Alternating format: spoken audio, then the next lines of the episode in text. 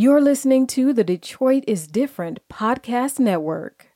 Black Coffee is a podcast hosted by Kari Frazier and Frida Sampson Weekly. Weekly, Frida and Kari welcome guests to discuss the rich history of Black leadership, entrepreneurship, artistry, and social justice. My Natural Hair is a podcast that shares all the information you're looking to learn about natural hair, the movement, the styles, growing your hair naturally, and meeting other people part of the natural hair culture and movement. My Natural Hair is hosted by LaDonna Sims and Markeisha St. Clair from Hair Goals 313. Collectively, LaDonna and Markeisha have over 25 years of experience doing natural hair.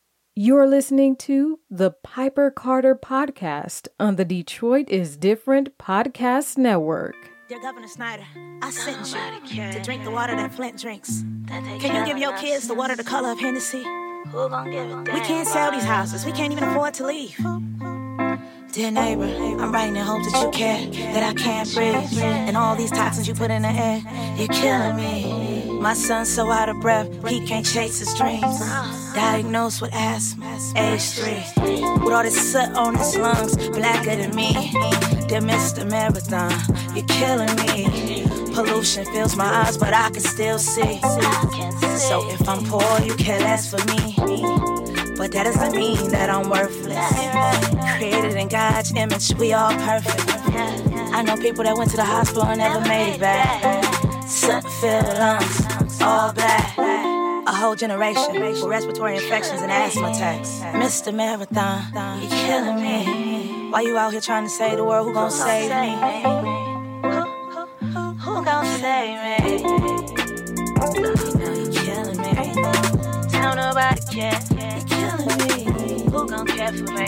Swear you're killing me. Tell nobody care. Sell my house. I can't save me? Who gon' buy this house next to these factories? Who? Tell nobody care. Killing me. Killing me. Dear Mr. Marathon, I'm right across the street. You know, 482, 17. Right here. Dear government, why you trying to save the world? Who gon' save me? Poison fills the air, then takes over trees. There's poison in the grass, that's what the cows eat. Then you chop it all up, and then you feed it to me. To oil refinery, you're killing me. U.S. Steel, you're killing me. Detroit wastewater, you're killing me. Because I'm poor, you care less for me. But that doesn't mean that I'm worthless. Created in God's image, we all perfect. Then Mr. Marathon, killing me. Tell nobody care. You're killing me. Who gon' care for me? Swear you're killing me. Tell nobody care. You're killing me. I can't sell my house, I can't afford to live.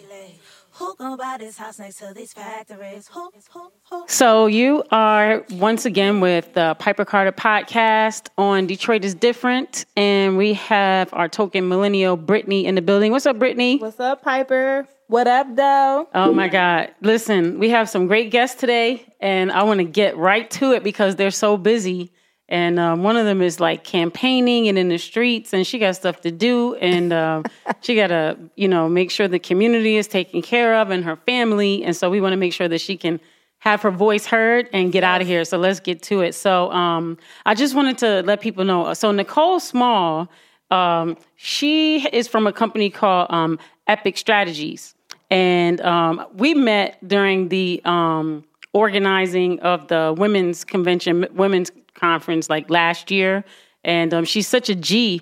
You know what I mean? she she stood up for women and black folks and the union and And underserved in Detroit. underserved in Detroit. So um, I when well, so when you um told me that you were um you know going to be running for the charter, or you let me know actually that the charter was going to be open and that you're going to run for it, I was like, oh my god, I don't even know what that is, and um. Like, what are you like talking the about? majority of people in Detroit. I was like, what charter? They're like charter school. Yeah. What do you mean? The bank? I don't know. Right. Yeah. So um, I know you got to go, but could you just give us a little bit about yourself, just in general, and um, and then we talk about char- the charter and what you're running Sure, for. sure. So native Detroiter, uh, born and raised on the West Side, District City Council District Two.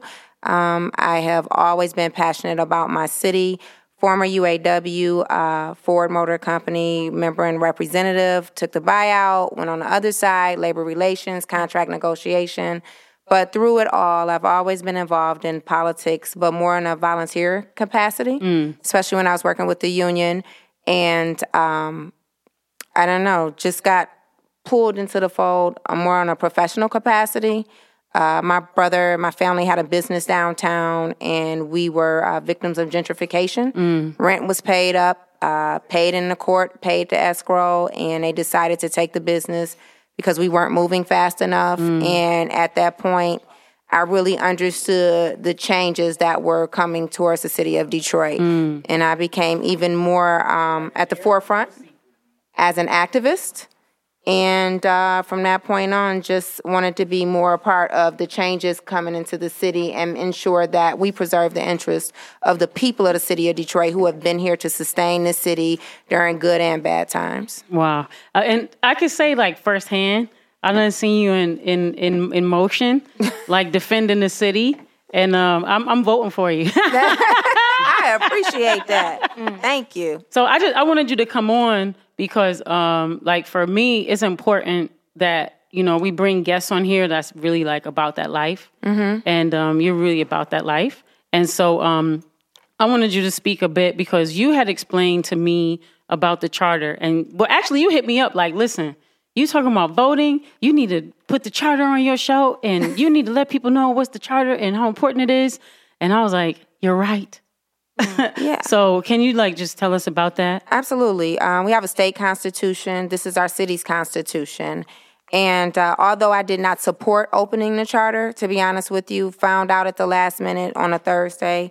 Actually, my sister over here, Joanna, was like, You know, they're opening the charter. I'm like, Oh, no, not the city. And she said, Yeah. And so I did a little bit of legwork, found out that that was true, and maybe 45 minutes later, I was at the clerk's office pulling petitions. And the reason why is that it's not about being an elected official. For me, it isn't.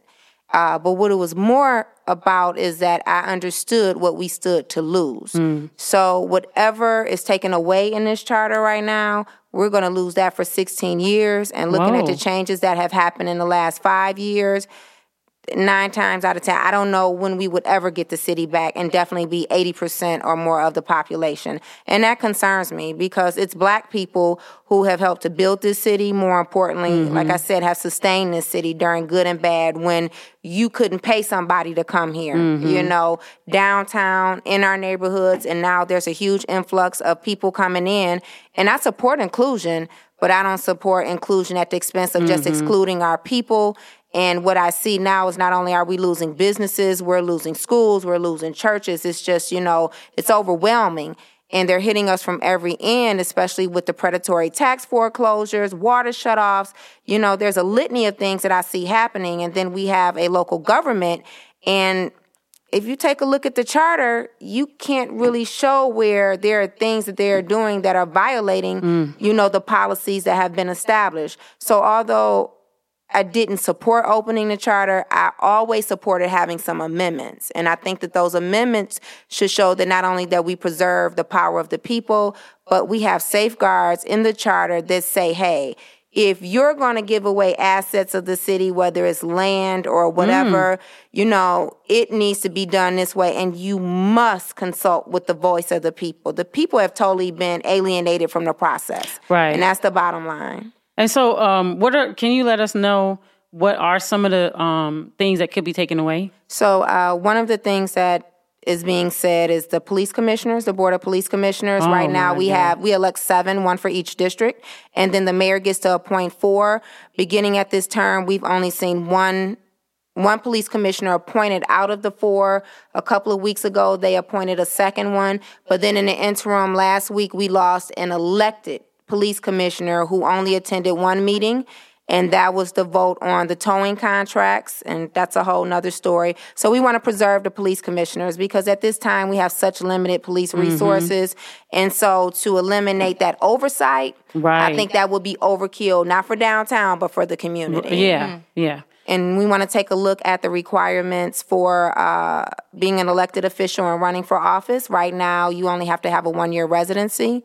That doesn't seem to be long enough because what we see is the majority of appointed positions and the, the good paying jobs downtown are held by people not only who don't live in this city but aren't even from Michigan. Right. So we need to take a look at extending that residency requirement. And so you're running to be a part of the charter, uh, which will make the deci- is the decision making body that's gonna uh, let us know whether or not that the Constitution can get open or So it's open. So what happened it is is, in the Okay. primary, we actually voted, the people voted to open it. But let me just be clear a lot of people didn't even know what it was. It was Right. proposal R.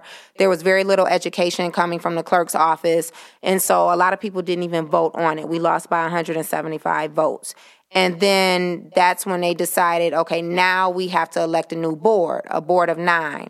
Uh, our concern is because the charter dictates the roles and responsibilities of our local government and how that process works. Um, is that we will get people with their own agenda to support, you know, this takeover of the city instead of having people with the interest, yeah, of the city. Huge. This That's is right. huge. this is It huge. is. It is. And then you think about it, if we don't get it right, if we don't get the majority of five Mm. at the table right now, at least five of us, Right. It's lost for 16 years and that's way too much time so that's why you know a couple of us put together the people slate Yeah, tell us about that because we have a couple of more of your slate members that we're going to bring into the fold. But let, tell us about what the slate is. yeah just briefly because i want them to talk about it Mm-hmm. um, a couple of us came together and we worked together in some capacity in grassroots and uh, community advocacy work and we said, you know what? Well, since we're running together, it'll be better for us to come together and tell people these are our principles. Mm-hmm. Put together a slate so they can have confidence, and no matter where we go, we have the same message. You know, we mm-hmm. may speak it in a different way, but it's the same message. And at the core of our principles, it's about preserving the interests of the people. Somebody has to fight for these people. What we see going on downtown at city government, it there is a wall that has been built to mm. block the people out. They don't care about you being a taxpayer, a resident, or whatever. You know, they're coming into our neighborhoods, developing, just slapping up bike lanes, doing whatever they want to do. And you can say, hey, I don't like this. They're saying it's a done deal. Mm. And that's not the way the local Right. government is supposed to operate. They're supposed to represent our interests, not the interests of corporate welfare. Right. Oh my goodness, you've been so. Brittany, do you understand what's going on? Yes, like, do you I'm have over here. questions at all? Of course I do, and I don't want to. I know you need to leave, um, but you have to come back. You have to come Oh, back no and visit us, and you have to break Look, this these down. two who with me, listen, I don't partner with just anybody. Right. So trust and believe. By the time JoJo get done running through with that again This with is this true. water. Welcome, JoJo. How you doing? And Denzel gonna break these policies down for you. Right. Everybody will have a clear understanding. Like we all play our role. Mm-hmm, Seriously, we do. It's a collective effort. And I'm so proud to be a part of this team. You know, we have diversity on this team. If you look at these other slates coming out here, I'm gonna tell you, people do their research. It's right on the surface. You know, they're coming from the Dan Gilberts. You know, people have work for Snyder mm. and Gilbert, and you know, but they're very evasive mm. on their slates um, about the work that they do and who they mm. support. Mm-hmm. And my thing is, even if you work for those people, at the end of the day, what have you done in the community? Uh-oh. You can't stand for me until you stand with me, and Okay. I'm so passionate about that. You are. Well, you're the perfect voice because um, at the end of the day, no matter who who's there and you're there, I I trust in you to stand up when when when the negotiations don't even need need to happen. Some Yeah. things don't need to be negotiated, and it don't. sounds like you're not going to do no negotiating. So yeah. They'll, they'll break before I bend. Well, love that. this is true. This is true. that. I done seen her in That's action. that's what we need. That's what So, we need. well, we thank got you enough for that. rubber stampers downtown. Right. So just people. before you go, so um, everybody, you know, Nicole Small, right? Yes. Remember that name, Nicole Small, and then um, you're running with the um, the People's Action Committee. The People's slate. Oh, the People's Slate. Okay, so The this orange, the bright orange and blue slate. You can't miss us. okay. So it's the People's Slate, and then um, okay, so we got two more of your slate members here. We're gonna bring them in. And uh, we're gonna introduce like the rest of the people, but we wanted to let you get to where you got to get to because we know you superwoman and you got to put I your cape on and appreciate it. fly I out of here. appreciate Nicole, it. can you Thank tell you. the listeners where you're headed? No pressure. Oh yeah, Just so they can get a feel for you. So there's a uh, candidate forum fundraiser slate type of thing, but um, it's mostly for judges, and it's over at Great Lakes Bar on West Seven Mile. I forgot the corner of the street, but it's right near the Southfield Freeway. Mm-hmm. Okay. So I just want to make sure that people there know that we're running Yeah. and that they need to support our slate. Right. Okay. Get it done. All right. I All right. Thank you so Thank much. you. I appreciate the love. Thank you so much. Well, we're gonna bring you back because we gotta get y'all in here to talk about what we're gonna do for 2020. So mm-hmm. Yeah, let's have that conversation. Thank you, Nicole. It's Thank nice you. meeting you. Nice meeting you too. yay. Okay. So Brittany, I told you by the time this is done, you're gonna vote, right? Yes. I'm just, I'm just, it's no pressure, no pressure. Me and me and um, just for everybody, you know, me and Brittany always go back and forth about voting. But I give good arguments. Yeah, you give great arguments, and I love it because you speak for the people. So, okay, so I'm so happy that our um, other guest came in, and just before I introduce her, um, I want to bring in um, Elise. So, um, we have had Michigan Voice on here. Was it like two episodes ago, um, where we had um, Melanie McElroy, and uh, Melanie broke down pretty much like voting, like in general, right? We had a whole voting conversation, um, and that was cool. And so this conversation we're having today is more um, centered on the charter because it's so this stuff is so complex that I was like, we we we really gotta like have a fuller conversation because just like having a little baby conversation about it is is just I don't know, it's just not enough. It's not it- it's not enough for me to even understand it, and I actually care and pay a lot of attention to this stuff. So um, Elise actually just had a baby. She has a husband. She's a freedom fighter. She's out here in these streets. She's an educator. She edu- she does voter education, which is really, really, really, um, you know, that's God's work. you know, and um, Well, but I, there's one person in the room that I obviously haven't touched yet because she's not voting. I'm. We, we gonna get you I- there. all right. Well, all right. we got two more weeks. I said That's yes. enough time. I said yes, but I'm, I love We'll see. information. I'm excited to hear. We're gonna put you in a wagon and pull you. down. so and um so um Elise describes herself as a professional troublemaker. I love that because I like you were kindred spirits. You're an organizer, activist, um, also a consultant with uh, Michigan Voice. And um, you are on the Charter Education Communication Coalition. So I had to bring you on here um, to have this conversation because this politics stuff is so confusing. Like I didn't have um, civics. Well, actually, I had government class in high school. This was what back in 1990. And my government teacher, when I was in 12th grade, told us that if we be quiet, we don't have to do our work, and we get an A. And uh, let me see, that was 1990. So when I was born in 72, Nixon was president, but the books we were using had Nixon as the current president in the books. So anyway, that's Detroit. Shouts out to Detroit Public School, Northwestern High School. Go ahead, DPS. So anyway, that was that was the extent of my uh, civics education, and uh, then I really I went to Howard University and majored in political science. And let me just say that I didn't really necessarily learn so much like in my classes, but um, I actually worked on Sharon Pratt Kelly's uh, campaign. She ran for mayor after Marion Barry had to step down because of smoking crack. And it was really, you know, interesting because nobody wanted her. He was like the Coleman Young of DC.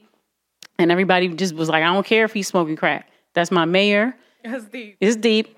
And so, but she won. And that's what let me know, like, wow, politics is really corrupt. And I changed my major after that. and went into arts, but in the fine arts school. So shouts out to uh, Howard University and my professor for uh, getting me the internship.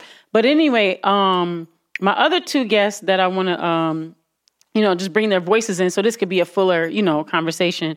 Uh, so, um, so Denzel McCampbell, so um, is a part of um, BYP, um, Black Youth Project 100. We've had BYP on here before talking about um, the Black Mamas bailout, and also to um, when you guys did, uh, did you did you you you were doing was it letter writing or what was your campaign about that you guys? No, you, guys, guys are are- raising money. They were bailing. They were bailing moms out. You're bailing moms out Support for um, black black women. Yep. for black mothers, right? Okay. Good to see you again. Right? Yeah. And so um, you're also on the slate, and Yep. you're running for the um, Detroit Charter Commission, and you're also with Engage Michigan. You have to tell us what that is. Okay. And it says a communications hub for social justice issues. I just ran through that, but I also want to bring this other voice in that's super powerful. My sister, um, you know, Joanna Underwood ran in 20, 2017, right? For um for so in Detroit we have um our districts and me and Joanna live in the same district and um that's District Seven. Shout out to District Seven. Shouts out to District Seven. Yeah, we all. and I um and I and I was you know supporting your campaign and everything like that. You gave a great campaign, um, but you can't compete with Duggan's money that was back in um you know Gabe Leland. So, but you gave it a good you gave it a good fight.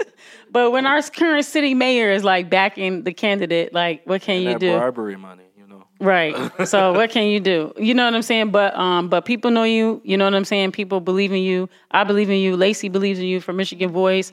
You know what I'm saying? You're a fighter.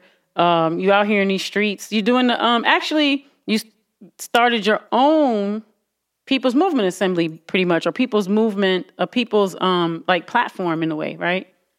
Yeah, I um, co-founded. Is it my phone? Mm-hmm. Oh yeah, yeah. I had co-founded when it was Rules of People Action. Mm-hmm. Uh, I'm no longer a part of it, but I wish uh, it well. Um, we was, did a lot of good things with the um, People Action um, Committee, and so I moved forward. And um, I currently um, is the director of Detroit Black Women's Council. Uh, I've been working around housing policy mostly lately, and um, uh, fighting the illegal foreclosures um, throughout the city of Detroit, and um, also analyzing public policy around water uh, with Hydrate Detroit. Hydrate Detroit is um Mi- Miko, right? Yeah. So yeah, there's like a few water because Detroit and Michigan just got so much people just trying to steal our damn water and make us. And so, but so there's so many water activists. Um, shouts out to the water activists. So yeah, so okay, and I wanted Elise to come because Elise is really, really good. Well, all of y'all are really, really great. Even Nicole at um at like um taking like really complex this this stuff is complex. It's complex to me. And I feel like y'all are really good at taking really complex, you know, what is it called? Issues or, you know, just how this stuff is organized and really helping folks understand, you know, like what does it mean? What does it mean to me? You know, uh how how do I like how do I navigate this? Cuz I feel like I feel like it's very difficult for folks to get involved in in um, the process of voting because it's almost like a foreign language. You know what I'm saying? And I feel like the way you and I wanted you guys to come on because I feel like the way that y'all are able to explain this stuff can really help folks have a better handle on like, oh, I get it. You know what I'm saying?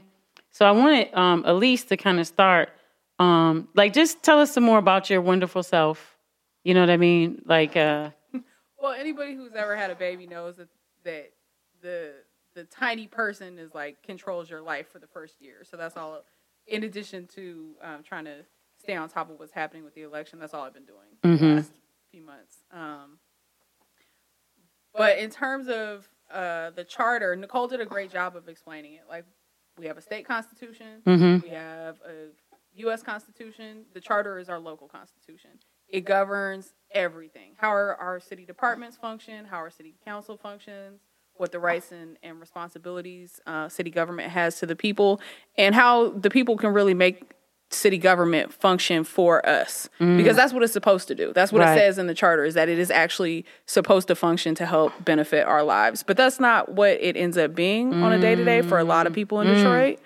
Um, I think what what you said, Piper, around not really being connected. That's, I mean, our voter turnout numbers. 15% of the people who might be able to vote actually show up. Mm. So our voter turnout numbers tell us that people are disconnected from the process. right. Um, but it's critical that we get out there and make our voices heard. It's so, so, so, so, so important. The last year, what I've been doing with Michigan Voice is really just getting the word out about what the charter is mm-hmm. and the fact that folks should be paying attention to the process. I think there's some fabulous people in the room right now. Michigan Voice is a 501c3, so they they're not endorsing anybody. But me personally, the people who are in the space right now, the people slate, that's who I personally am going to be voting for. Um, and I think it's important that folks do their research, uh, but you want people who are going to be committed to making sure that community voice is represented in the process. When we talk about zoning, when we talk about um, ethics in our city, uh, Gabe Leland's name came up. He's on he's on indictment eight or nine this year. Yeah. Maybe not that many, but I get the point you're making. Now. I, see, I see what you're saying. but but uh, and he's not the only one, right?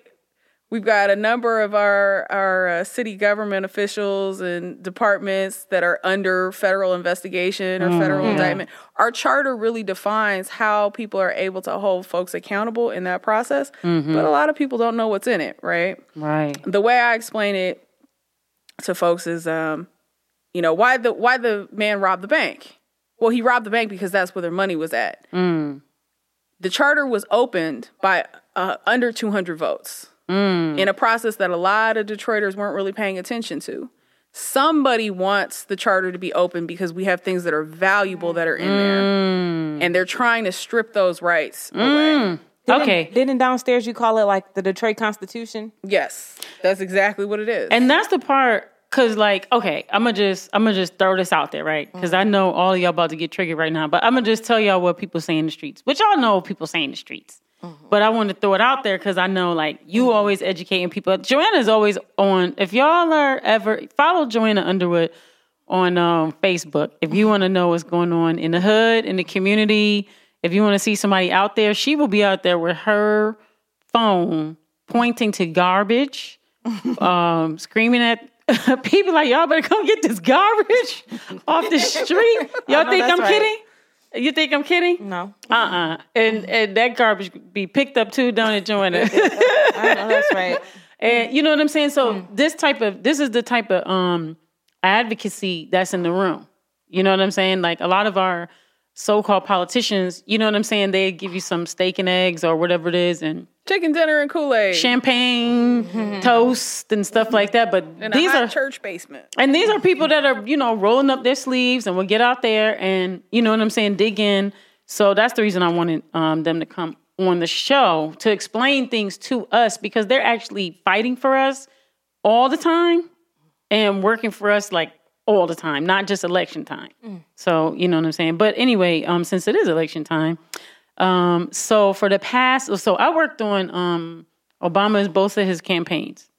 I um, let me not say I worked because that sounds like I was getting paid from Obama, don't it? No, I was doing, I was working on the campaigns, volunteering, working on the campaigns. Um, and so that's how I really um, in Detroit got to meet a lot of people because it was a lot of people involved in that. You know what I'm saying? Before that, I did um, fundraise. I did like multiple fundraisers for various like city council people that were seated. So that's how I got to learn a lot about you know that like meet people and blah blah blah blah. And so for me, growing up, you know what I'm saying, we voted. My family's very, you know, they black revolutionary, liber- black liberation folks, and then the other side is black Republicans. So you know what our Thanksgiving looked like. But um, Yeah.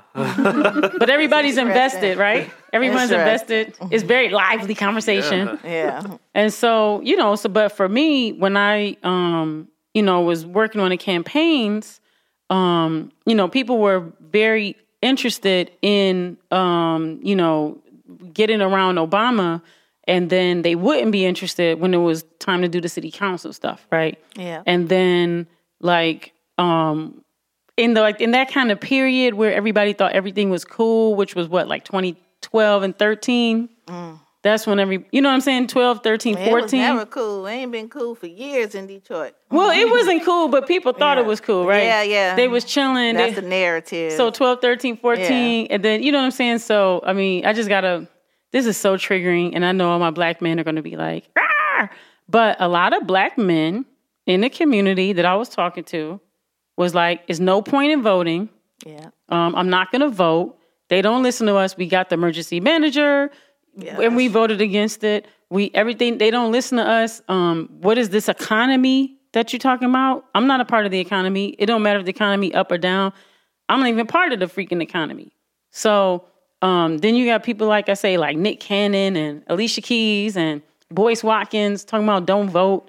You know what I'm saying? So, and then it's just like you know, and then you hear you know all these dudes they watch on you know YouTube telling them don't vote, and you know then then our we got what ten years now of people of brothers just teaching people in the community don't vote, don't vote, don't vote. So now here we are, and we're you know all of us are like doing a lot of advocacy, really working to get people mobilized, right? Mm-hmm. And it's it's literally like an uphill battle trying to convince people why it's important to be involved in this process and then they hit you back with what's the point Well, that's because we've been educating people wrong for all these years. We've all been miseducated on where the power truly lies, and that's in local elections.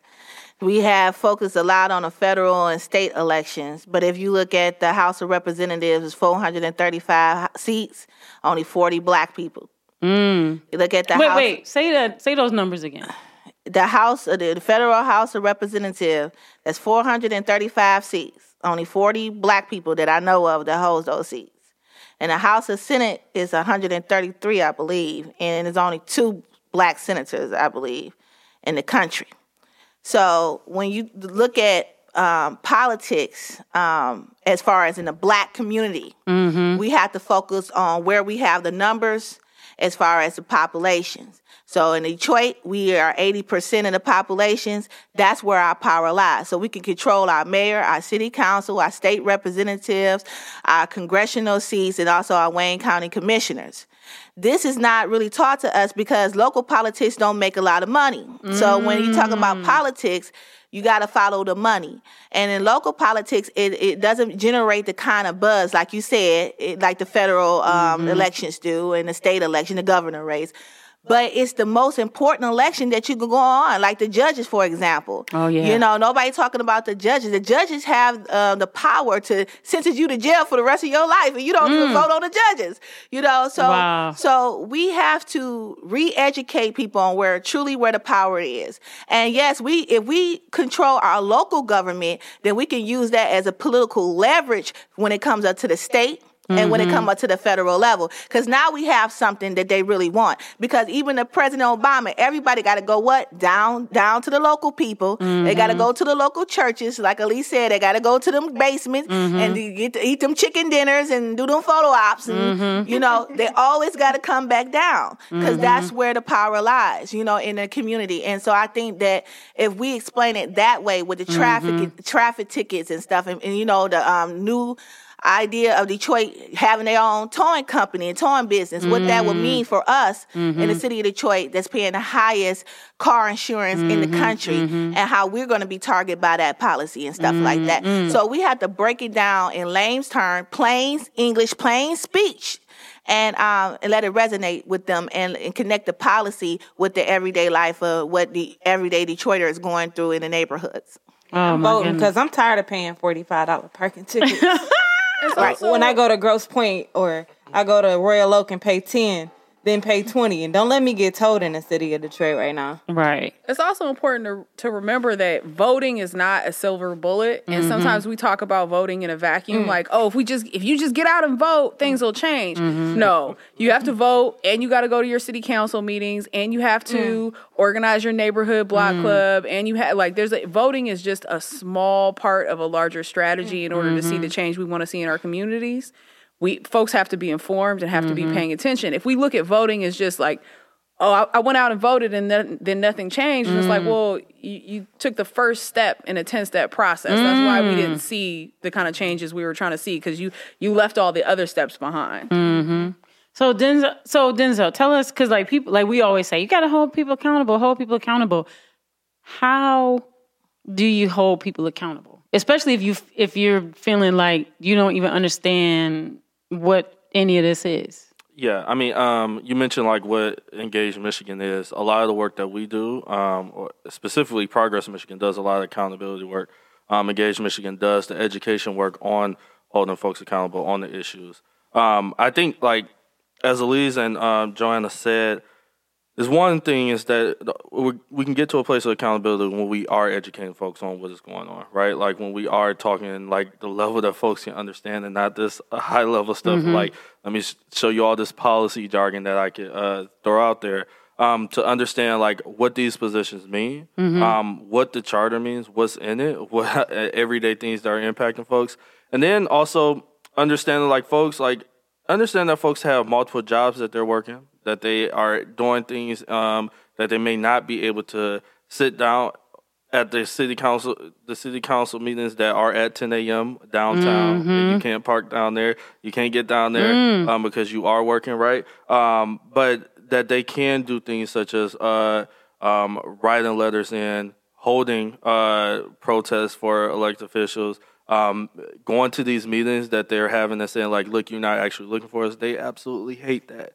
They hate. Wait, any what do type- they hate? We gotta let they hate know. any type of a view that folks are not agreeing with them. Mm. Um, uh, uh, Duggan is a person that um, if there's a meeting that someone is yelling at, and I know Joanna knows this Mm. for experience, but uh, if it's a meeting that somebody is yelling at him and telling him that he's doing something wrong, he stops the meeting because Mm. he doesn't want that view of somebody that oh he's doing something wrong. Mm. So even showing up to those events and also holding folks accountable on social media, right? Like uh, social media has turned into this uh, platform that uh, journalists are on there, folks who are uh, backers, folks who are also opponents that just see that um, if something, if a official, elected official is going through something and someone is not agreeing with them, it's going to be news. So there are different ways that folks can hold folks accountable, but what we have to do is like get to that level that folks feel comfortable doing that, and they can feel comfortable doing that by making sure that they have the information that they need. Wow. Okay, so this charter, like I probably still don't necessarily Read understand. the charter. Read the charter. Yeah. So Start by reading the charter. so help us, help us, help us understand. Break this down for us like I'm a four year old. Uh, well, I could. Uh, at least is better at the the structure, Mm-hmm. organizing aspect of um, breaking down the fundamentals of what the Detroit City Charter is. I'm more so like, well, as, after I process it and I chew it up and I'm spit it back out to you. um, it's it's a lot of things in the charter that need to be addressed. First of all, the charter um, was written at a time. Well, I think this is my this now this is my theory. Okay, now um, I think that because we had Coleman, Mayor Coleman A. Young Senior, for so long, he was the mayor for like twenty years, and he was like the the the father of Detroit. Mm-hmm. And because he always looked out for the people and the people best interests, mm-hmm. and Coleman. Young had this vision of having a black city. Mm-hmm. So he he created public policy locally to make sure that happens. Mm. And so we entrusted Coleman Young so much when we wrote the charters. I mean, when our elders wrote the charter, they gave him a lot of power. They gave, mm. you know, the mayor is like the king of Detroit. And I think mm. that was because of Coleman A. Young. But now those days is long gone. So he's mm-hmm. been gone for over 20 plus years and we cannot like have a pro mayor charter at this point. The mm-hmm. mayor has excessive amount of appointee power. Mm. Um, and when the bankruptcy happened, where our whole constitution was suspended and we had a financial manager, they restructured the whole entire government. So we have, you know, uh, departments that don't even exist no more, like planning and development department. They broke that apart. Now they have just planning, and they just have you know people who just plan on how to use this land okay and so it's so it's so many it's like a whole different government now so uh, like um, uh, nicole echoed earlier I was a part of the recount. I actually was definitely opposed to the charter opening it up. And we lost by 175 votes, but it was 435 ballots that couldn't be recounted. And from various different precincts. So um, th- that's another thing that I would like to see is an independent election commission board, which I have always been advocating for because currently the charter states that Janice Winfrey, who's the uh, city clerk, sits on the board, uh, president of the city council, um, Brenda Jones, as well as corporate counsel, whoever the corporate council is. This, you know, because we used to have Butch Hollowell, but he resigned, and we got Garcia. That right there is a conflict of uh, interest. You got two elected officials holding down a position that's dealing with elections. And dealing with transparency and accountability when elections, holding those uh, accountable. So when we have a situation where we got 435 ballots that can't be recounted, obviously that's a huge error in the city clerk's office and how she's conducting these elections. And this is and this is a notorious uh, problem that's been going on consistently throughout the city of Detroit. So those acts, uh, tho- that's right there is what we need to look at. Also. Um, um, I want to look at the whole housing thing. Um, you know, as far as how the city of Detroit been taking money from the Wayne County uh, Treasurer's office ahead of time. So the Wait, wait, wait. Repeat that. yeah, okay. Well, this is what this is what we found out. I was a part of the buyback fifteen hundred with the ACLU.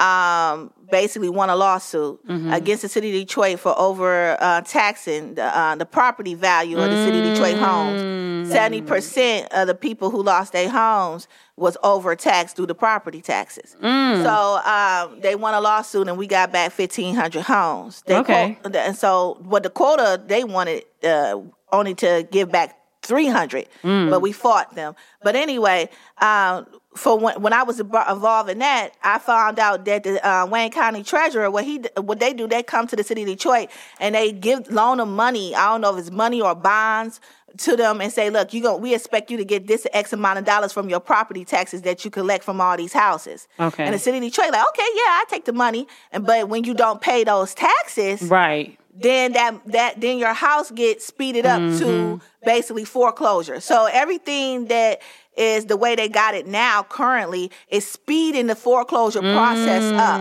So the city of Detroit used to give you five years to pay your taxes. Now they to, um, put it down to three years. By that third year, um, if those taxes not completely paid, they can um, you know transfer your house completely and default default it to the Wayne County Treasurer office. But even if you don't pay your taxes that first year that it's due, they can uh, actually uh, put you in default. And mm-hmm. and even though you still got two years left, they can still do that too.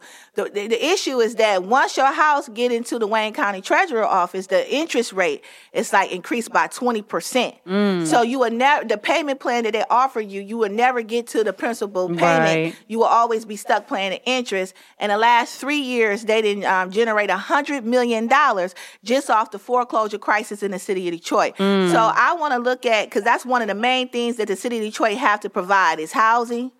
Uh, affordable housing and uh, water, safe water to drink, jobs, and education. And uh, we have a serious housing crisis. And uh, one thing, um, the city of Detroit do not have a uh, foreclosure prevention plan. You know, so I will be looking at the, the um, round houses. You know, because we have gentrification going on. Um, people are being evicted, mass evictions. Right. On the Parkway apartment building, I know a couple people that been evicted from there uh, just because of development. So we we got ten thousand squatters. Um, last time I checked, that's squatting in these homes, and um, because they think they under the impression that the squatter laws that you know we used to have these great squatter laws in Michigan where in the city of Detroit you stay in a house for one year you could claim it Right. if you put a door on it. Okay, they stopped that in 2014. And then when you look at Corktown, that's why I'm so mad about that Ford deal. Uh, Well, hopefully we get to that. But why I'm so mad about that Ford deal, Denzel could talk about more of the development stuff. But the four um with the Ford deal with Corktown in particular, those houses that they, uh, that them people got, them hipsters got, Yeah. they didn't pay for them houses. No. they squatted in those homes. Yeah. They squatted in those homes and they, they they got those homes for free. Yeah. They put a door and window on them. And now those ho- homes are worth $200,000, $100,000 homes now. And now they about to get uh, uh, millions of dollars worth of investment with the Ford deal. Just one, on one particular neighborhood in one particular area. You know? And so that's the reason why I'm trying to uh, tell people to stop saying downtown. It's District 5. It's District 5. Everything in District 5, anything in District 5 um, that's development should benefit the whole entire district, not uh, single out areas like downtown, Corktown, and Midtown. And they training us psycho- uh, psych- uh, psychologically to say downtown and Midtown. But it's District 5. And whatever goes on in District 5 should benefit the whole entire district. Wow. Oh my goodness. So Brittany, did you have questions?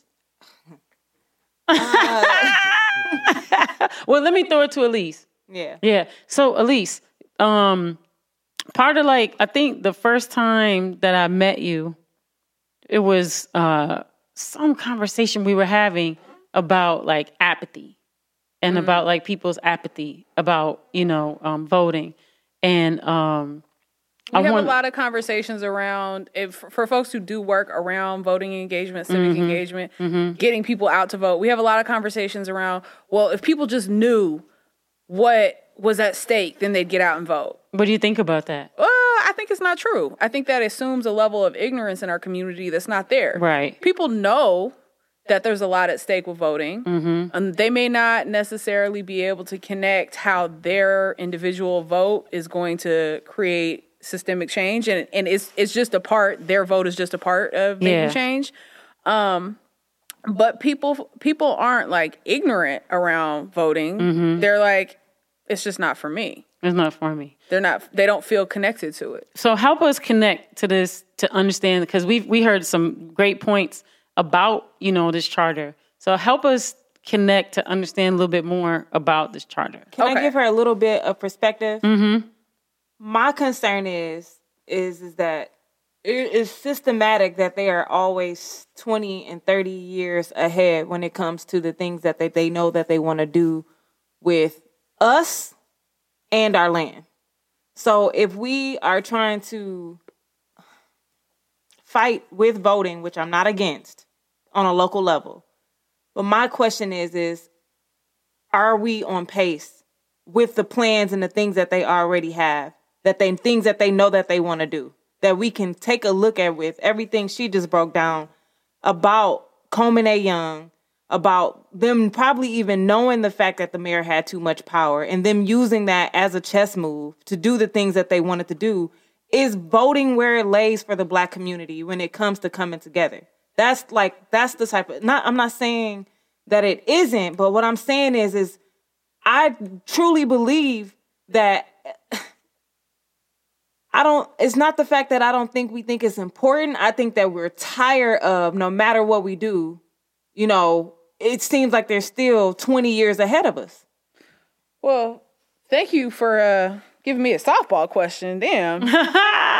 um, yeah, we know we are not on pace, like not even in the least bit. And I think you have a, a deeper understanding around the fact that it is a systemic plan that the folks that oppose building power in communities of color are working like they've got their plan going for the next 40 50 years Frustrating. It's, fr- it's very frustrating. we should be be be frustrated be upset be angry and focus that energy Understood. because that's that first understanding that yes there is a plan. Yes it's not we're not seeing just like chaos theory in action. It's not it's not all haphazard that these things happen in our communities. It's not all haphazard that detroit was so much of detroit was allowed to go into foreclosure as a, a systemic and intentional land grab right? To destabilize neighborhoods and communities that had long-standing political power like that's a very intentional and home thing. ownership And shout And out ho- and shout out to you guys for fighting to get those homes back. By the way, that's something that I should have said. That that is- mm-hmm. that right there is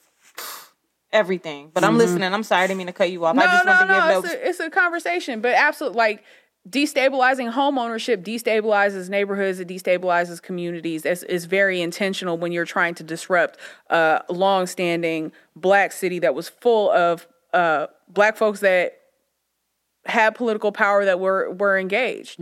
Um, if you want to de- disrupt a community, disrupt the schools, disrupt neighborhood institutions like Grandmama's house, and, and take that land. That's how you destabilize neighborhoods. And I think for a lot of us, we we um, there are a lot of families in Detroit that saw that happen, that went through that experience firsthand, right? Now, the other part of your question in terms of um, is it too late? Should we care? Because that that was what I heard. Well, what I'm saying is, is if I say there's okay, how many of us is in this room? There's five of it, five of us in the room, and we say, okay, one of us knows you guys represent maybe the one percent that knows the ins and outs. Like you guys are know so much that you realize that you have to have an agenda and everybody has to play a role. That's like a one percent. So one person in this room knows how to do it. So should that one person say, okay, for the next two or three years, we're gonna chill on the whole entire system until we really have an understanding that everyone is educated on what we can do, how we can do it, building our own separate agenda that is simulate that simulates this charter, pass it around, and then until we have everybody on board, or at least the one percent moves to a three percent, then we attack the vote. So I think um, let let's take a step back and firstly, folks need to understand that the the charter revision process is not a a process that'll happen next week in a month. understood. It's a, that that in itself is a three year process. Okay. Like so in the August primary, what the clerk certified was that the Detroit voters decided that we were going to open up the charter. With the, a mm-hmm. difference of 175 votes between yes and no, I feel like that maybe we decided we were going to open up the charter. Maybe we have issues in our elections, right? Understood. Um, but that's where we're at with it right now. So we have an open charter. In the general election coming in November, the Detroit voters are going to be asked to elect nine charter commissioners. Those charter commissioners are going to be responsible for leading a process of revision of our charter. Now, think of our charter as our our mini constitution, right? So, how our government is supposed to function, what our rights are, is all contained in this document. When you start talking about parking tickets, our charter directly impacts uh, parking, transit, zoning, all different kinds of things that play a role in whether your ticket is ten dollars or forty five dollars if you if you get um, tagged by a parking attendant or meter maid, right? So in November, we're going to be asked to elect these folks. Those folks will lead a process that ideally will engage community, right? We'll we'll go out into the neighborhoods, into the barbershops, into the beauty salons, out onto the street corners, and really ask people, what do we want our city to look like for the next 16 years? Okay. Because the process that that happens now, um, there are a few different ways to open the charter back up again, but it will automatically, unless this is changed in the charter this this time around, right? It should automatically um, go up in front of the voters again to ask, do you want to open up the charter and make revisions? Do you want to make changes to the charter again, right? So let's let's say that for the next 16 years, we're stuck with this charter. That's a whole generation, right? Okay. We have a three year process where charter commissioners um, engaging with the community have the ability to make changes for the direction of our city government and what it's going to look like for the next 16 years. So my daughter, who was born in August, she will be 16. She we'll be having the conversation about getting her registered to mm-hmm. vote the next time the charter could potentially come open for revision. Right? That is enough time. Three years. The process that we the the length of time we have for the revision process. That's enough time for us to pull something together. Understood. And I'll say to you, I'll just give the disclaimer that from what from this conversation alone, and we've had this, you know, the the uh, previous episodes have led up to this conversation. Lets me know that this is not the time to hold the boat. So let me let me just say that, go on record and say that, like. From what I'm saying, this unicorn world I'm talking about, this is not this, for what we're what we're up against. Because Don't protest vote, y'all. Don't protest yeah. vote. Folks, I agree. In, in, in, I'm- I'm with in it. 2016, we were talking about, well, you know, I'm not voting for Hillary because Bernie's not on the ticket, and now we have child concentration camps in Texas under mm. Trump. It's the- it's the worst of the- It's, it's- so real. Like I'm with you. It's not. We're not in an ideal set of circumstances, but I always tell people, you you you think it can't get worse? Don't vote. Watch how much mm. worse it can get. But the reason why I bring it up is just to give a a, a, a clear perspective of what some people are saying, and that's mm-hmm. that's what all I'm saying. Mm-hmm. Well, that's real. Mm-hmm. That's super, super real. The mm-hmm. idea that that oh, voting is this magic bullet, and and folks haven't been disappointed by the structure in the system, and there isn't potential for corruption. Like if we don't have those honest conversations, then we are not going to be able to engage people. Because if we present voting as mm. as magic. Right, and we say, "Hey, our process is completely fair." People are are are savvy; they're aware. They know that that's not the truth, right? So you want to lose somebody at the very beginning, lie to them at the start of a conversation. Understood. And and I mean, I will also say like what you what you pointed out, like doing strategy and communicating with folks and educating each other can go on while we are also um, um, engaging around this as well. Because yeah, you're right, things do have to change, right? I, I think um, and the work like uh, really dismantling a lot of these systems and recreating something. Uh, really is- repurposing something that we really need. It's it's understanding at, at at the foundation, especially after uh, I'm gonna just call you JoJo because that's what she called you. I like that. Yeah, that's what everybody Um, called me. Um, I mean, you basically in so many words said that this. I mean, what the cliche that the city of Detroit has funded the new Detroit. Well, the, and you know what? And this is another thing. Is like it goes back to how we was taught. See, we got caught up in politics, political parties, but we never got caught up in policy. Mm. Policy is going to be made where we participated or uh, participate or not. Whether you vote or not, it's going to be a policy made. Mm-hmm. Okay. When even this the slaves that was on a plantation, guess what? They was making policy for them. Mm.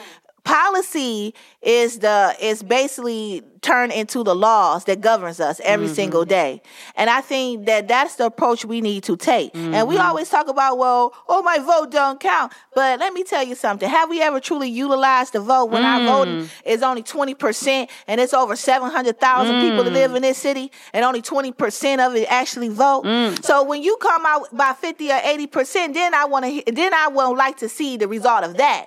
So we can have some con- compare it because you mm-hmm. comparing to a low vote voter turnout to based upon what we can actually do. We mm-hmm. never really utilized the power of our vote since the 1960s. Understood. Mm. And, and not only that, the organizers, like back in the day, the precinct mm-hmm. delegates. I was watching. I can't think of this older lady uh, name, but she said that when she was in Ohio, this was before she came to Detroit.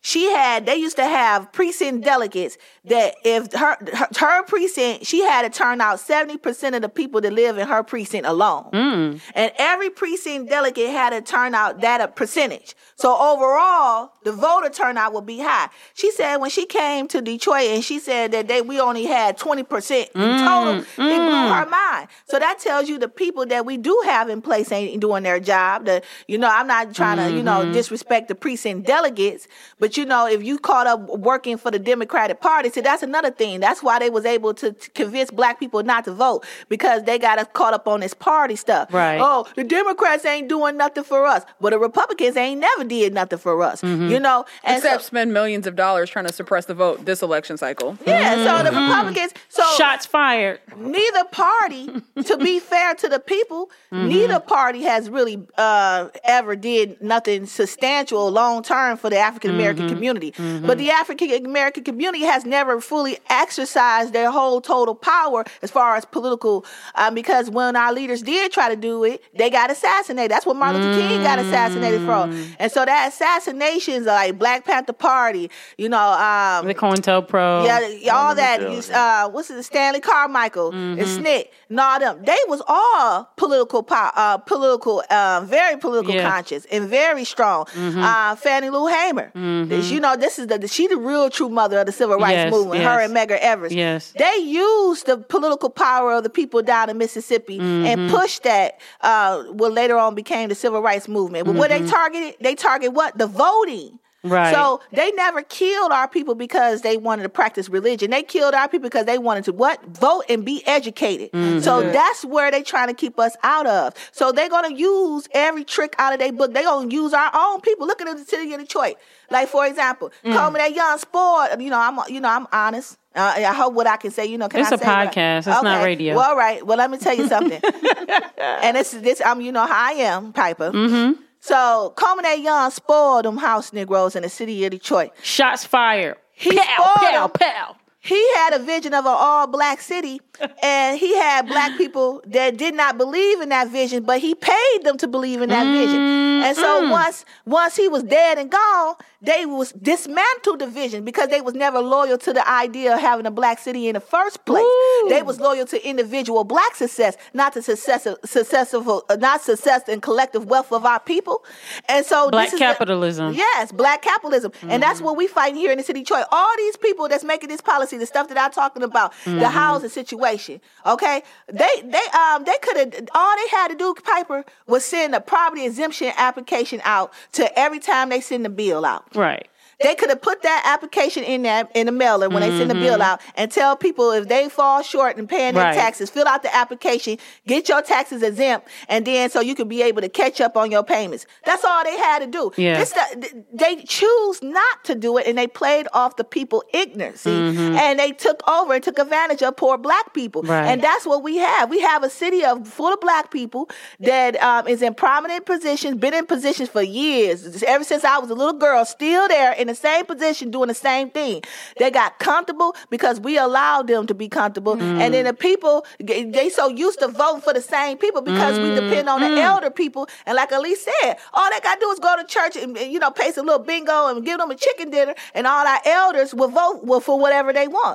But because the young people is not participating, Mm. Right. that's because they don't know um, how it impactful it is. Right. I didn't really like, um, you know, I'm like a typical revolutionary type of girl, you know, Mm-hmm. but I always was politically conscious. But when it really hit home for me, when they try to take my house, Right. You know, that's what made me get involved in. You know, I just bought my house, and they come back talking about they you're gonna take my house. That's what made me get involved in housing policy. You know, and um. And I was always, I always was a voter. I, I always participated. Now, I always was an mm-hmm. advocate for voting. I always did voter education. But as far as focusing on certain policies, like the mm-hmm. housing and the water stuff like that, that mm-hmm. stuff hit home when you get that foreclosed uh, letter to your door mm. saying that they about to take your house, and you got a, and I got an Yeah. eight year old son. You know, Right, right, so right. see, see, that's what we got to do when we talking about bringing the message to the people. Right. We got to relate it in a way where they say, "Look, your water is shut off. You you ain't got no water. You can't bathe. You can't cook. You know." And they'll take your child. and they will take your child and they can put a lien on your property. Mm-hmm. Okay, so these are the things that we have to come and talk to them. And people don't like like uh, the people. Um, I think Denzel said that, that they don't want to sit up in no meeting all day. Right. You know, I sit up in the meeting and be the same people in the meeting and stuff like that. right. I always get kicked out of these meetings too. You know, but but because they just be sitting there. Our people just be sitting there and they nodding their head, Right. You know, and these are older people, and you know they they you, they always have them in the church. I've been fighting Mm-hmm. to keep, keep them out of the church because when you own a church, that's a private property. So when I turn up, you know, I get escorted out of the church because they said I'm on private property. You know what I'm saying? But I I, I gotta say I have to reject, Right. you know, and and when I do reject and I tell the people, and then to get people attention, they're like, okay, well maybe she's right. But Mm-hmm. our, our elderly people, they just they just I don't know, they just was you, they comfortable in a situation, and they just you know just trying to make it, and that's okay, and I'm fine with that. But we need um, the new people to stand up. And I'm so glad about the people slate because of some. It was it's uh, me, Denzel, and Taylor is like the youngest on the slate, you know. And um, and it's a it's a lot of young people that's stepping up to the plate, and we just asking for your support and your love so we can go out here and fight this battle because we got the energy, we got the tenacity, and you know we got the longevity to go after these people and to make a change, you know. And um, And you understand the policy. yeah, I understand the policy, but I understood. I, I was self self taught these policy based upon I was being affected by the policy. That's that's what made me um uh, wake up. It wasn't because I read it in a book. It's because they put that notice on my door, and that made me, you know, type person I am. That made me read everything Right. about foreclosures and everything. If I could possibly read up mm. on it, I did it. But you know, that's just I'm that type of person. But I took it mm-hmm. upon myself to educate as many people as possible, like you said on my Facebook page, and mm-hmm. you know, um. And even when I ran for city council, I told everybody that Gabe Leland was taking bribes, but you know they didn't listen to me then. You mm. know now, and, and- but now they can see it. Ten see- indictments in. yeah, yeah, you know, and then and not only was he taking bribes, Piper, he was muscling bribes. Allegedly. Allegedly, allegedly. No, he's indicted. Come on, I know, now. I know, I know. An indictment is not a conviction. It's allegedly. It's we, allegedly. Mhm. Oh, allegedly. I, I mean, I think also like as we're talking about politics in Detroit, I think one thing to also name about this race, uh, this you're gonna find the charter commission on the back of the ballot. You gotta flip it over. We're gonna be near the end of the uh, ballot, and this is a race that as It's four folks have- pages, right? It's four pages the it's, ballot. It's It two. dep- pa- it depends where you are. yeah, it depends on, on where you're voting. Yeah. Okay. Um, I think I think in Detroit you will have uh, most folks will have one ballot, two sides. Okay. You may have a third sheet, but I think most folks will have one. And you ballot, guys two will be like towards the end. towards the end. Okay. And and and also we're towards the end, and this race hasn't gotten a lot of attention, Mm. which also means that there is not a lot of uh, there's not a lot of opportunities for community folks. There's never been a lot of opportunities for community folks to get funding to actually to get kind of contributions to actually put out mailers, to put out uh, things, to put out robocalls, to put out commercials and things like that. But I want folks to pay close attention to this race because there are folks who do have those resources to send out there. And I want you to know that just because you get a mailer in your mailbox Ding, does ding, not ding, ding, mean ding. that they are the best folks for these uh, positions. And just because you see folks who are endorsed by a newspaper um, doesn't mean that that newspaper actually went through the vetting process for those candidates. Because I can tell you that there was a newspaper that made an endorsement today and didn't reach out to most of the folks on this people's slate.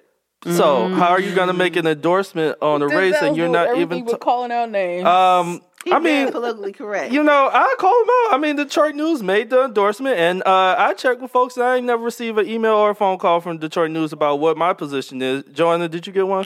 Well, I got one, but I told that lady off because she go. because that lady go. That's ask why they me. didn't call the rest of your slate. Uh, well, well, she didn't know I was on the people's slate. She uh, because they was asking invasive questions, talking about you know uh, convicted of crimes. And Oh, all no, that that stuff. was, that was the free press. Oh, that was free. Okay, No, yeah, Detroit get no- News. No, we nah, didn't get, nah, like- free press. I forgot. Yeah, free Yeah. press. I didn't get Detroit News. I mean, Okay. Detroit News named nine folks off that, as Nicole was talking about, these are folks that were uh, employed by Duggan, employed by Gilbert, employed by Rick Snyder, have worked for emergency managers. Um, these are folks that the Detroit News endorsed. So just because you see an endorsement in the newspaper, just because you see a mailer in the uh, mailbox, does not mean that these are the right folks for the commission. I mean, if you look at the people slate and the folks that are on it, um, and you can also, I mean, we have a Facebook page uh, for the people slate. Um, Joanna has a Facebook page. I myself, Denzel McCampbell, has a Facebook page. With our platforms on there, we're talking about things such as uh, uh, increasing the resident residency requirement for elected positions. Um, we know that our mayor um, did not live in the city of Detroit. Right. for He was a living year in Livonia. and still somehow was able to run a write-in campaign. Write-in. Still not fitting the residency requirements. How do you spell Duggan?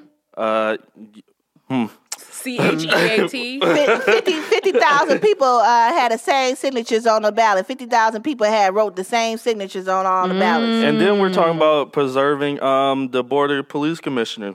And mm. making it all elected. It's really interesting that folks would, in a time that we are talking about police accountability, at a time that we're talking about a Detroit Police Department that is surveilling us with fake cell towers. Uh, there's so, uh, I just found out about this. Uh, Uh, Stingray? Yeah, with Stingray technology that if uh, it can get all your cell phone information, including location information. As we're talking about Project Greenlight, where folks are surveilling us no matter where we want to go, if it's a gas station, just under the guise of oh we want to reduce crime, and it doesn't actually reduce crime. Um, there's no way why we should be going to say that the police department has to look over themselves. And that is the That's what- That is how a board commission is supposed to operate. It's supposed to be the civilian check on police. Right. So we're talking about preserving that. We're talking about. I, I mean, in my platform is the participatory budgeting because as we're talking about all, what all these funds are going for, uh, thirty percent of our budget goes to the police.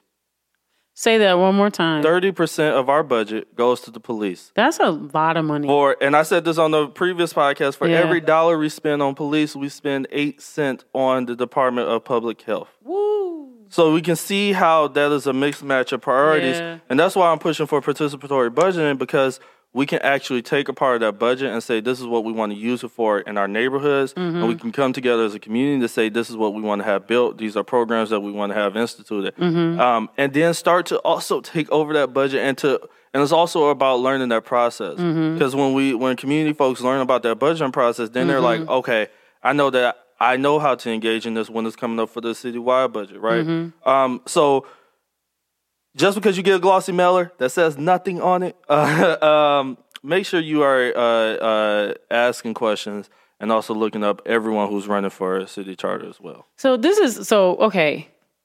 How is it that the citizens can actually hold the police accountable? So um, there are different ways. I mean, the the the most direct way is through the board of police commissioners, um, and also making sure that they are actually doing their jobs, right? Because that's a whole another situation. It's like when we are going to elect these folks, it's like asking those questions, like. are you not a retired cop and you just are here to get be a gateway for police officers, right? Um, are you someone who's actually committed to holding police accountable, to making sure that uh, police are doing what they are supposed to do? Uh, that's a whole nother conversation. What they are, say that they are supposed to do, because you know how I feel about police, but um, but uh, just having that way that they're actually doing what the they legally can do, Mm-hmm. that they are being accountable for folks, and that they are actually not over criminalizing, over policing our folks, throwing folks in jail because of things, because of uh, crimes that happen out of poverty. Mm-hmm. Um, what are and also are they do they actually need the money that they're asking for? Right. Because remember when they got their budget increase and they bought those tanks? And uh and all that extra like militarized like what was it? AK forty Why do you or need what do they why use? AR military fifteens? why do you need military equipment for your people? Why Mm. do they have a whole police department just for the Detroit public school system that nobody Right. talks about? And Right. that budget that they got, just Right. as much as money as the Detroit public, uh, the Detroit uh, uh, public officers have, Detroit public schools have. And that's inside the Detroit Public Schools budget, so we don't even see that with the police budget. Right. Right. And they're But they building the new prison for the kids. Yeah, and and then um, I had this good brother that I work with. Uh, you probably know Ramon. You know Ramon, the activist. Mm-mm. Oh, um, he uh, he was he be uh he be doing work, and he said that they was trying to charge this um this young man with a domestic violence case. Uh, he was like a tenth grader up in Pershing High School when him and his little girlfriend got into a fight, charging charging with a domestic violence. And if you look up what domestic violence is, that's definitely was not what they was uh what they was basically being uh you know being charged with. But this is the type of stuff that's going on in our public school system, you know. And and even though we don't have no power over Detroit public schools as far as the city of Detroit, the charter does state that uh, Detroit had to provide education. So we need to look at what we can do as far as the city charter because um, even though we not funding our schools, we still own the school buildings. And I was opposed to uh, the Durfee uh, Yeah. uh, middle school being sold to for a dollar to Life Remodel. Right. And um, we here get other reports. Um, um, the good sister activist uh, Annalisa was fighting for the Johnson Recreational Center. And um, Detroit Mercy, Detroit University uh, won a, won um, Johnson Recreational Center, and then the whole zoning aspect. They rezoning that whole area over there in Plymouth and Wyoming area Yeah. by the school university district. And the recreation center been closed down since 2009. And then so the lady that was representing the mayor's office, she was there. She said that in zoning it's still a recreational center, but we're gonna sell it as an institution. So and then I got word this the other day that the school next to it was a historical school next to the Johnson uh, Recreational Center, mysteriously caught on fire. What? Yeah, after after Detroit Mercy wanted uh, wanted the property, and, and it was a uh, uh, the residents. I do want to give a shout out to the residents over there in District Two. They was fighting for Right. that recreational center because even though the building was closed, they still utilized the playground. They still utilized the field, and the school next to it, they still cut the grass, kept the property up, and everything. Right. And then mysteriously, the school uh, got burned down.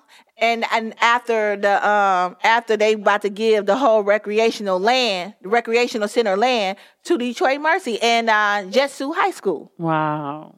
And this is this is public um this is public property. And this is another thing that I've been fighting for and I want the city of Detroit to be aware of. They are always taking things that belong to us, the taxpayers, the public ownership and turning it private. That is That's Mike Duggan get claim. Yeah, that's Mike Duggan claim to fame.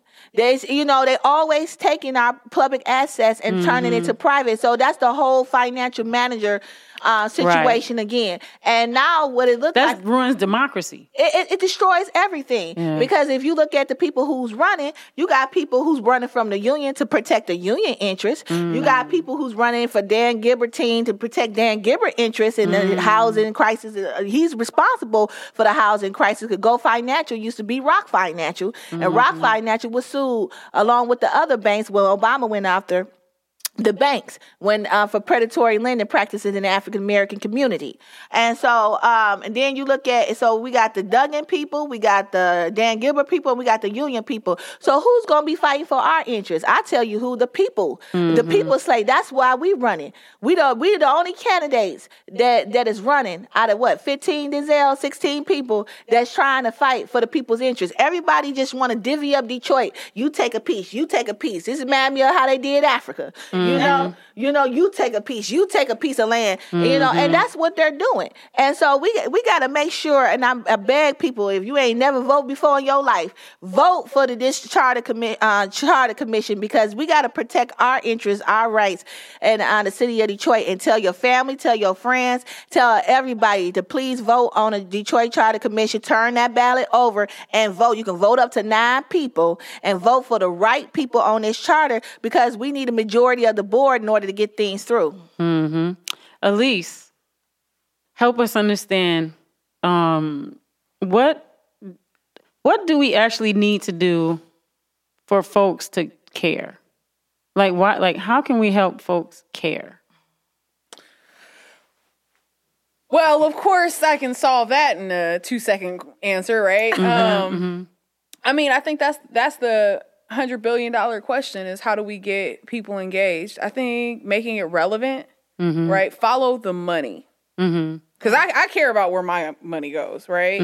Start thinking about our public resources. Start thinking about what the shape of the city is. We hear these deals about like, okay, Ford, you know, hundred million dollar um, basically corporate giveaway in terms of real estate, right? Mm-hmm. Now, a hundred million dollars of somebody else's money, that's not really oh, all right, whatever. Mm-hmm. But if it's a hundred million dollars of your money, mm. people oh, react differently when they start thinking about it as mm-hmm, theirs. Mm-hmm, I think um, young people, young activists, young organizers, especially, need to start looking at it as these things belong to us. Right. This is mm-hmm. this is our city. This is our our resources. Mm-hmm. Right. Whatever deals are cut right now, we are going to be paying for them. Mm. Okay.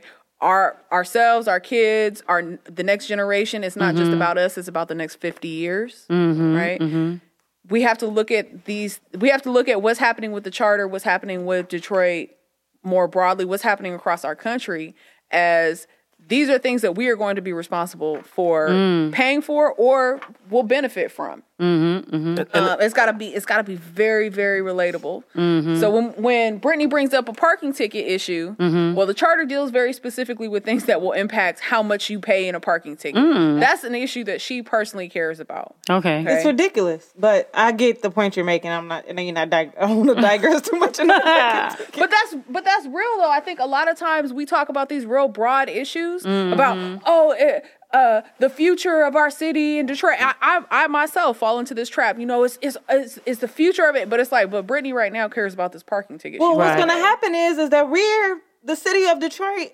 The eighty percent is paying 45 95 dollars for a ticket. Then these new Detroit people are going to come in, and then it's going to go down to twenty. That's ridiculous. They're on our. The point I'm making is, is that I understand a little bit that what we're doing is the like she said is the the same simulation of Africa. It's the same simulation when they came over here. They understand the value of land. They understand on how to create wealth without actually creating it and it being on the backs of others. So all I'm saying is is the 40 I can foresee that once the city turns from being 80% and or if it if it if if it dwindles down to 60 or 50%, that's when they will continue to get more benefit. Do you see what I'm saying?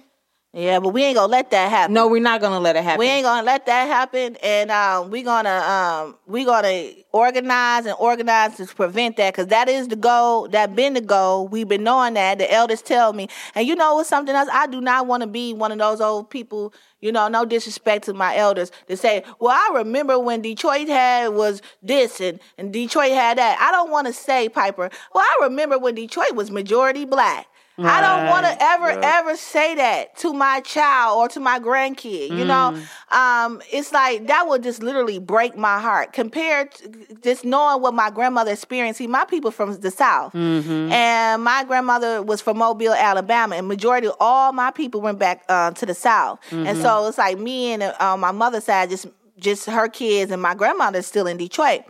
And the one of the reasons why my grandmother refused to go back to South is because she was she had, was going to get raped by a white man. She was mm. working for a family, and they and he you know made advances, and you know back then mm. black women couldn't turn down those advancements, mm-hmm. and so she basically escaped to Detroit with my grandfather, mm. and so.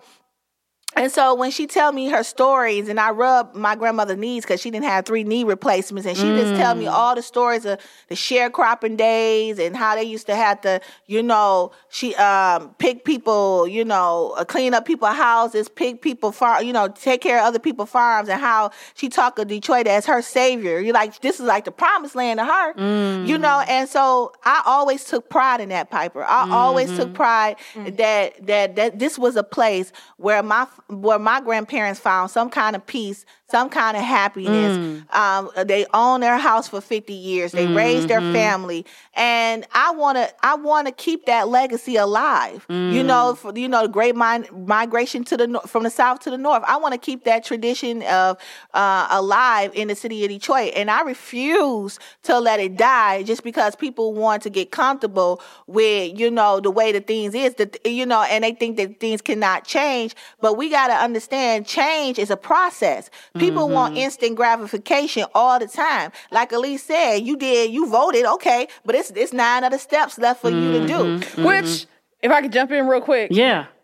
because once folks go out cast their ballots in November, that's just the first. That's the start first step. of the process with the charter, right? Yeah. Once we got it open, we've elected our people.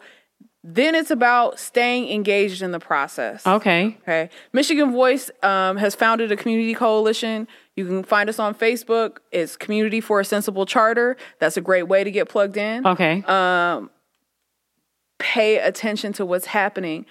Pay attention to those notices. Whoever gets elected, hopefully we, we're we're talking to people in the room right now who are going to be sitting on the commission. Mm-hmm. But whoever gets elected, make sure that you are staying on top of whatever announcements they're putting out. Mm-hmm. Make it a point to at least show up to to a meeting, engage on social media mm-hmm. stay connected to the process. Because it's just it like voting is just the first part right? Mm-hmm. We vote we cast our ballot then we wait for some magic bullet. That's not what's going to happen we vote we cast our ballot then we have to go to the community meetings then we have to read the uh, policy updates that come out. Mm-hmm. Then we have to talk to the people who are actually sitting on the commission and make sure that they understand what we want as community. And i'm mm-hmm. not saying that everybody even in this room people may have different ideas about mm-hmm. what we want to see in the charter but it needs to be an ongoing conversation that happens. Yeah. I mean, I will also say about um, thinking about where we are going to go for Detroit. Like, this is, this is, I know Elise is talking about the future, but like, not talking about the future, but uh, uh, this will set that forth. I mean, you have the process of the next three years, like Elise mentioned. You want to make sure that you are getting folks that will go into those barbershops and will go to those community centers and will go to those places that uh, Right. folks are. You want to make sure that that has happened. That you making sure that there are commissioners that are going to go into neighborhoods to have these meetings and it's not just at Coleman A. Yeah. Um, Municipal Center. I mean, I, I think, and I, I wanted to go back to the point that Elise made about where this money, like spending money on development projects. Yeah. I don't know if folks remember when the district, what they called the district for the mm-hmm. Little Caesar Arena, when they came out, it was like, oh, this would be this big elaborate thing. We're gonna have all these restaurants. It's gonna be housing and all this big district thing. Mm-hmm. There's a tab on there was a tab on the website for it. Now when you go, they're talking about parking. So mm, mm. like it is not you don't have to wait that long to see how they have these big elaborate plans that that we're gonna spend this money is gonna benefit you and they change it right in a snap once they get their money. And that's why we need like strong community benefits language in the charter, right? Right. That's why we that and that's why you have to make sure that you're electing folks that have this vision for things and are mm-hmm. just not getting on there to have this narrow view of like, oh yeah, I really like development. We should because you know you we gotta be open for people to come. I mean, uh, it's it's really interesting that there's a big push for the mayor on um, car insurance because folks ain't gonna move to Detroit if they don't have high car insurance. Uh, I mean, if they have low car insurance. Wasn't talking about this way before when folks are always saying that we need to lower car insurance uh, prices. And then I, the other part is like, as we're thinking of related to car insurance, we're thinking about voting power. There are so many folks that live in Detroit, and I know some folks that uh, uh, that have insurance in different cities. Right. Right. So And then they can't vote in then the they can't city. vote in the Vote. city of Yep. Detroit, and that is an impact. Like as we're thinking about the, how these issues are related, as well as we're thinking about high car insurance, how that's related to voting power, Yeah. and how that takes away. There, uh, folks will be like, "Wow, I really want to vote for that. I really care about this issue, but I'm I'm registered somewhere else." Mm-hmm. Uh, those are things that we have to, and that goes back to that long term view and long term for strategy as well as Mm-hmm. we're, and we're thinking about, oh, if I lower car insurance enough for these folks who are moving in, then they will be able to vote and they will be able to vote for folks who agree with me and not these other folks who are have been in the city as well. So I just Mm-hmm. Wow. want to make that. and also people people really need to keep in mind okay so we're going we're entering into a, a charter revision process however the current charter that we have will continue to live mm-hmm. through the entire uh, revision process that we have ongoing. So for at least well f- for probably the next three years because the charter revision can take up to three years mm-hmm. but it doesn't have to. So if if people who are opposed to community interests already are mm. walking in with their revisions in hand, they're already walking in with a plan, mm-hmm. right? We may not have three years, but mm. for for however long the charter revision process takes. Mm-hmm. The current charter is what we have to get enforced. It's what people need to be paying attention to. Is read the charter, read the charter, read the charter. I can't say it enough. Mm-hmm. Uh, make sure that you know what is in the charter mm-hmm. because that's what is currently enforceable. And there's some really good mechanisms in there for mm-hmm. community to be holding our elected, our current elected officials accountable, to mm. be engaging in the development process, um, to challenge some of these things that are trying to just gentrify Detroit in mass. But if people don't know what their rights are, how do you know if they're being stolen? and, and the only way to enforce it is to l- address your concerns you know because they they already know it's on it's going to be a pushback but it's going to be a small pushback. So that's why they you know they press their feet on the gas and keep on going because they know okay i only going to have maybe 20 30 people show up to this meeting. But if we show up with 100 200 people and we raise our voices and um, they're going to stop you know see they they they keep us in the dark because they already know that it's the people that have the power. Right. But the power, but the people don't know that they have um, power because just like she said, they feel depowered. They feel like, what's the purpose? I don't see nothing changing. How this is going to benefit me? But if we uh, educate people on the process, with this charter, it's a great opportunity to bring voters in. And so, you know, if we get elected, hopefully, I, I'm, I'm really hopeful that we will get elected because I really feel that this is our time. And, um, you know, I'm, I hope, hopefully we get elected, at least have the majority of the board. And then when we do, we're going to engage people in a way about this charter that like never before. And I, I guarantee you it will spark interest because I hit 100 plus doors a day um, on this campaign that I'm on. And when I start breaking this stuff down to the people, they be like, what? Did I go? It's, it's an instant reaction. And the only reason why they react that way because now, okay, now it clicked. I light bulb and went off in their head. Okay, I know what you saying is true. So it's not even a hard sell to the people because they see the money going downtown and they don't and they don't see the uh, the same kind of investment going on in their neighborhood. So it's like it's it's right in our hands now. You know, we got mm-hmm. all the all the, the the right cards to play, but we got to know when to play it and how, and how to mm. play it. And mm. so, and and that's why this is a good play. If we can get majority of uh, of the people slate candidates mm-hmm. on this charter, we need five, at least five of us with fighters on that board to keep everything uh, and um, you know stop whatever they think they about to do and make sure we revise the pieces uh, the articles that need to be revised and uh, try to get this process done as soon as possible so we can get the new charter out you know? Um, like um, uh, uh, Elise said it's going to be a three years and we can take up to three years but it don't have to be three years. You know we want to go through it thoroughly and make sure that we make the right decisions on each article be addressed. However, we don't want a, a real big long process because th- it's a way for you know people could come in and try to whisper in people in and mm. bra- you know you you you know I, that's how I think. You know, if you got these mm-hmm. major people that make money off of development and they tired of paying five hundred thousand dollars because they're not hiring Detroit, of course they want to make sure you know whoever on that board they might you know try to get at you. You know, so we want to make sure this process um, goes as smoothly as possible, and we thorough, we we assertive, we aggressive when it comes up to protecting the interests of the people. But we also want to make sure we don't have a too long of a process too, because we don't want no idle. You know how they say the devil. Uh, idle mind is a devil playground. You know, we, we want to make sure we do this process um, thoroughly, but as quickly as possible. So, Brittany, you got any more questions? Yes, I want to ask her for people who like I was telling Piper a couple weeks ago. I think I was some local station and I saw where you could go to like city council meetings and like you said, the same pretty old ladies saying what they don't like at the meetings and it'd be like five people. Can you tell people a little bit about how they can be a part of those processes, going to those meetings and being in unison together and like kind of some of the things that you that you've done to engage people to go to those meetings? Yeah, well, I could do you one better. We when they when the hot meetings come up, like um, we can set up like a Facebook page, and you know, and uh, um, you know, we could I could take the initiative, or whoever could take the initiative, set up a, a Facebook page, and we can you know all when we hear about a up and coming meeting that's really going to affect the community, like that Ford deal. Uh, you know, I was down there, you know, with the Ford, and Denzel was down there. We was all down there. th- Those of us that really know what's going on with this development deal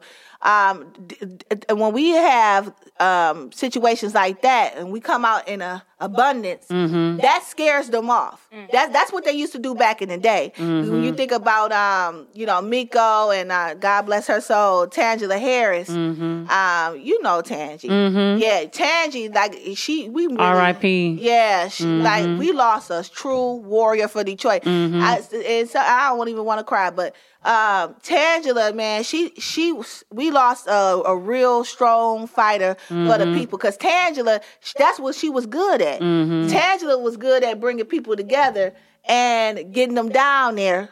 Like when it was with the bankruptcy and stuff mm-hmm. like that, and the people waterboard and all that, she was she was good at and the seven mile radio and all that. They was good at you know getting the young people involved and all that stuff. You know, and mm-hmm, now that mm-hmm. she gone, that's a void that's there, and um and that's what we need to get back to. You mm-hmm. know, and that takes commitment and devotion, and.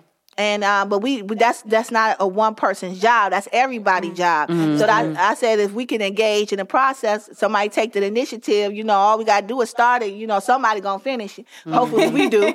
You know, Right.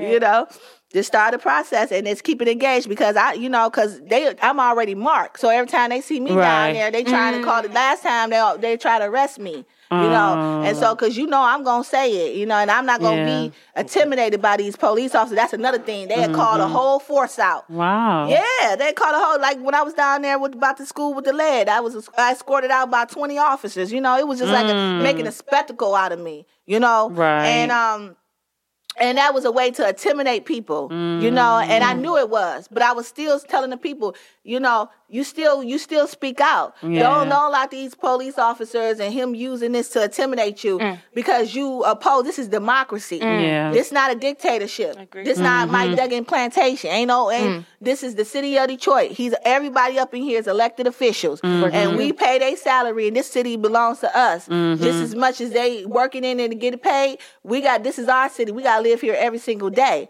You know, and but that's the type of you know tactics that they use. They have a big police presence. They put them in a church where you know you gotta act right when you in the church, and you you can't cuss. You know, but I still cuss. I still say what I gotta say. It ain't my fault you put it in the church. I told you not to put it in church. Right. You know, I I love Jesus, but- Hilarious. Well, thank you. And I, all I want to say is I'm going to educate myself, and I really appreciate this conversation wholeheartedly. Um, I just need to educate myself more, flat out, and I, you know, And a couple things to keep in mind because getting down to those meetings is not always possible. You can they are broadcasted on television. Mm-hmm. You can also find them online. And then um, Detroit the city of. Detroit got a YouTube. Yep. Got a YouTube um too. And that's not that's not a way that will allow you to participate in real time. But if you're if you're just trying to catch up or, And or find get out an what's going on. Mm-hmm. example of what's going on and see what's happening and how they're doing it, Mm. that's a good way to just get some information. Okay. Um, Before I forget, I got to get this plug in. Mm-hmm. Yeah. It's important for everyone to know this. If you are a felon in Michigan, you can vote. You can. C So long as you are, if you are registered, Yep. you can vote. Yes. Now, if you have moved, um, and this is really important because we just found out the Secretary of State has has typically when you um, change your car registration. y- uh, You were supposed to, your voting address is supposed to move with you. Okay. Secretary of State has come out and said, well, uh, a bunch of people changed their car registration, but we did not move their voting address. So they're gonna, they may show up to the polls at their new address attached to their car registration and not be able to vote. Ah, But here's the thing in Michigan, you are allowed to vote at the last polling location that you were registered at mm-hmm. prior to the current election. Mm-hmm. So, say you moved, mm-hmm. you forgot to update your voting address, you can go to the place you voted at in the last election and they are required to allow you to vote. okay. And so when you ask what kind of work Engage Michigan does, it's like find the stuff out about that about the uh, Secretary of State. Okay. And the stuff that she, they're doing up there.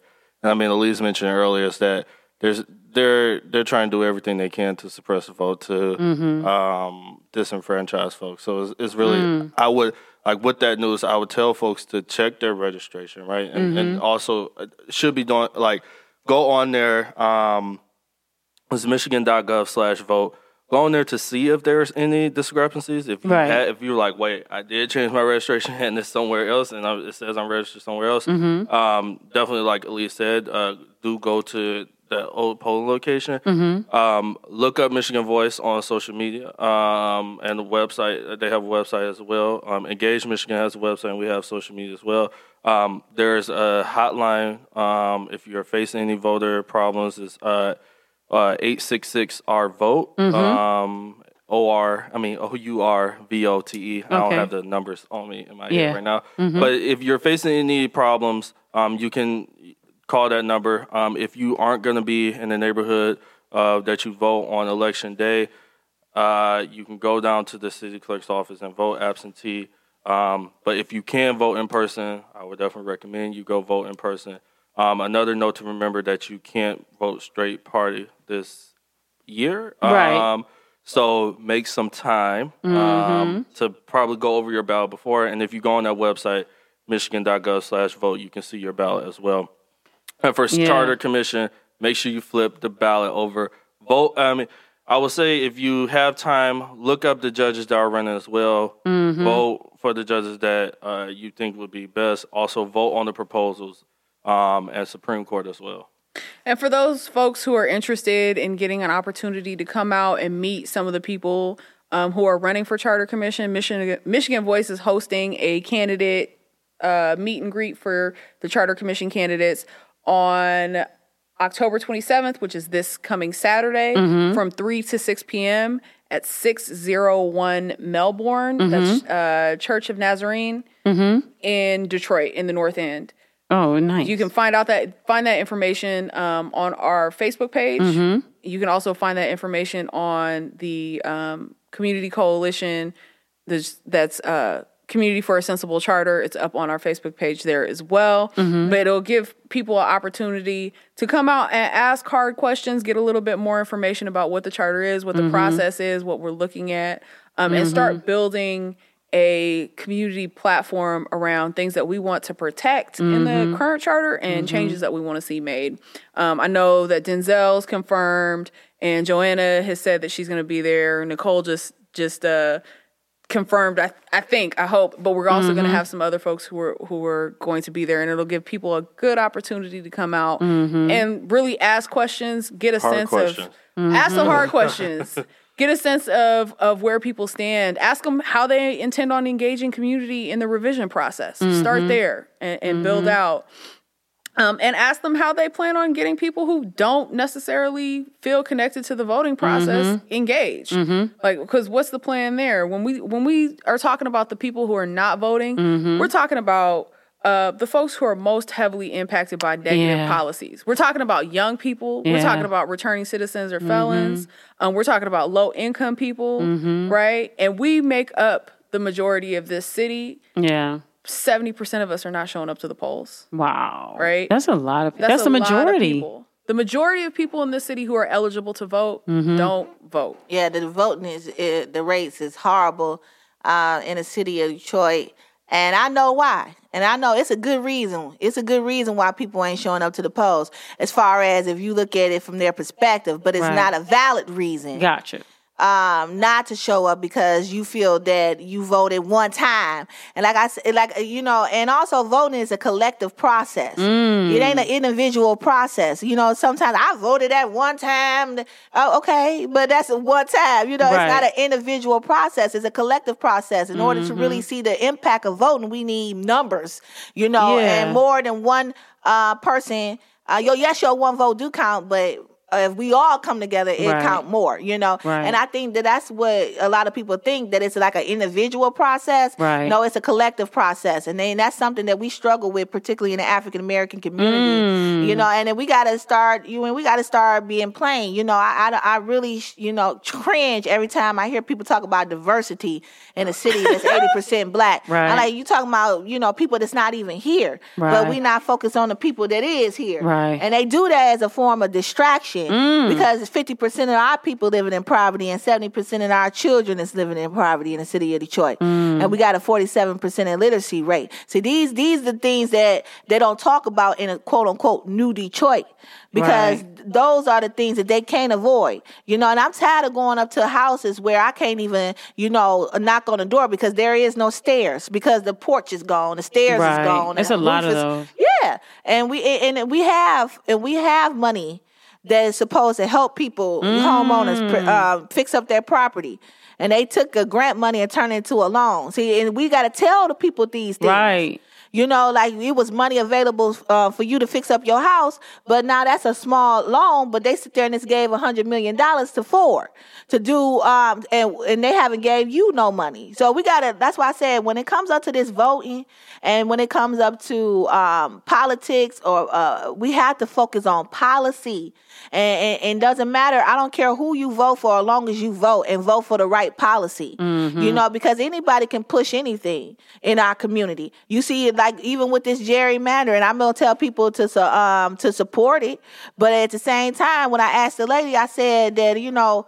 Um, the process, they said they're gonna mail out ten thousand applications to random people in the state of Michigan. I said, who, who, who- what what qualifications are you going by?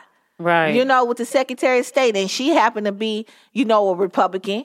So she gonna mail out the Oh. ten. You know, you know, it- it, it, just, it just, even though when we try to make, um, you know, strives to to fight against the bad public policy, they, like she said, there is a lot of steps ahead of us. But that to me, that's not gonna stop me. That just fuel to my fire, you know, because that just motivate me to go even harder the next time. Mm-hmm. But we looking for a win with this charter, and Okay. we need one. And I know we gonna get one, and I and I'm confident that we gonna get majority of the board. I, I, I have to be. Okay. Well, right now we're gonna let Elise go because she has a little baby, right? I can I can hear her. I'm I'm still breastfeeding. I can hear her calling Oh, me, yeah. asking me where's dinner. I think so. Yep. So we're gonna let you go, but thank you, Elise, Michigan Voice. Um, you you've given us a lot of great information, and you know I really appreciate the work that you do because you know it's it's difficult to continue to to continue and continue and continue to try to educate people and receive the amount of apathy that you receive and and and continue to you know just push through with with so much optimism and you know what I'm saying so thank you for that like that you know I I, I personally just want to say thank you for that You well, know I what I'm saying? appreciate you having me on, Piper. This is this has been really uh this has been really fun. I'd be happy to come back anytime and talk Yeah. more about what's going on with the charter and the charter process. I appreciate uh, Denzel and Joanna getting out here and running for elected office. My husband just finished a campaign that was unsuccessful um, running for state representative and being a candidate is no joke. No joke. It is it is constant work. Uh, Nicole, who was here earlier, I asked her how she was doing. She said 14 days to the election. Wow. So I appreciate you you guys getting out here and putting yourselves out here, trying to do what's in the best interest of the community and running. Again, uh, plug, check out Mich- Michigan Voice on Facebook. Check out uh, Community for a Sensible Charter on Facebook. Like the page. That's a good, great way to stay involved about what's coming next. And definitely come check out our Charter Commission candidate meet and greet happening on Saturday at 601 Melbourne uh, for from 3 to 6 p.m. Okay. I, appreciate y'all. All right, thank you Appreciate so you. much. You. So while you while you step out, um, Denzel, you got any last words? No, I, all I'll say is um, thanks for having me on. It's good to uh, share information with y'all. I love being back here, uh, and definitely I'm always down to come back to talk about Yeah, you, any and all you said you would. That Oh, yeah. voice, remember? I You know. said we you needed know, that voice. I gotta put my voice back on. Let me do that. um, but if folks folks can check me out on Facebook, um, if Denzel, the number four Detroit, um, you can give me a call at 313-355-4554. And you can definitely call me. I'll pick up, or you can leave a message and I'll call you back.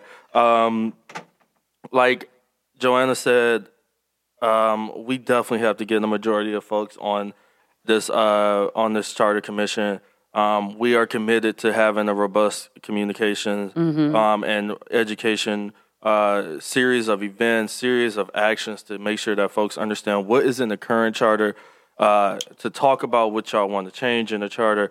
We aren't making decisions like yeah. I went over some things that I would like to do. We're talking about things on the slate that we would like to do, but mm-hmm. we're not going to do that without your input and without mm. hearing about what you want to have in there. And mm-hmm. and after we go through this, you will still have a choice on whether you want to vote for the new charter mm-hmm. or you want to vote it down. But what I can tell you, if you are electing the folks who are on this people slate, if you're talking about folks like Joanna, myself, and Nicole, um, you're gonna get a charter that you're you're comfortable with, a charter that you're happy with, a charter that it will be speaking for the people, that will have safeguards and things that don't allow um, folks who don't have our best interest to take over the city. And we're gonna make sure that it's a Detroit that we can all be proud of for this next 16 plus years. So um, definitely flip that ballot open. Vote for the People Slate. Vote for myself, Denzel McCampbell, um, Joanna, Nicole, Taylor, uh, Tracy, uh, Barbara. These are folks who are on the uh, slate, and because we got to get that majority. And I wanted to also add that um, something I learned from Michigan Voice is you can actually take your materials in, like your cheat sheet and your materials, into the ballot booth. So the people who are um, working for the campaigns can't be what what X amount of feet from the thing. yeah. But like like you guys have given me um, you know, some materials here. Like I have your flyer and it has your pictures, it has your names, and then I received um in an email another um flyer, you know, just talking about your slate. And so you can actually take this in. So even if people are listening to the podcast, you know what I'm saying? Like, don't feel like, oh my God, I forgot their names. You could actually, right? Like, just, you know, take that piece of paper, print that piece of paper out, and walk into there when you're doing your um your voting and look at those names and look for those names on the ballot and choose those names. Now, these names um need to be written in. Is that no? No, We're no, on it's, there. it's on the ballot. Okay. and, and also you can uh, and to make the process faster because they made the ballot so complicated because we had so many proposals on there. Right. You could make you like a little cheat sheet you using your cell phone, making a notes, go to your notes and Mm-hmm. say who, yeah, who I'm going to vote for for governor, who I'm going to vote for my county, uh, Mm-hmm. because you got the county commissioners, you got the state reps, and you got the charter And the judges. and the judges and the judges and you can all just you know i suggest that you do that. So that way you can get through that ballot real fast and you can be in and out you know mm-hmm. and not just you know stay there all day trying to you know fill out the ballot mm-hmm. because i feel like they made that ballot way too complicated. Um this in this important election trying to pack everything in because they trying to mm-hmm. get that big turnout because they know it's going to be the governor race. Mm. And you know and so so basically you know you know, as far as I'm confident, you know, I have to be confident that we're going to get the majority of the um, board. I don't care who funding who. Mm-hmm. I, I love the people. I have confidence in the people that they're going to come out and they are going to vote for the right people this time. Mm-hmm. We're going to work as hard as we can. Like Denzel said, we don't have the money to do the mailers and stuff like that. But I tell you one thing is more powerful is the, the power of voice and spreading the word mm-hmm. and, and letting people know who's really on your side. And so I suggest that people, you know, uh, we have a website called the People Slate website. Mm-hmm. Go to the the peopleslate.com.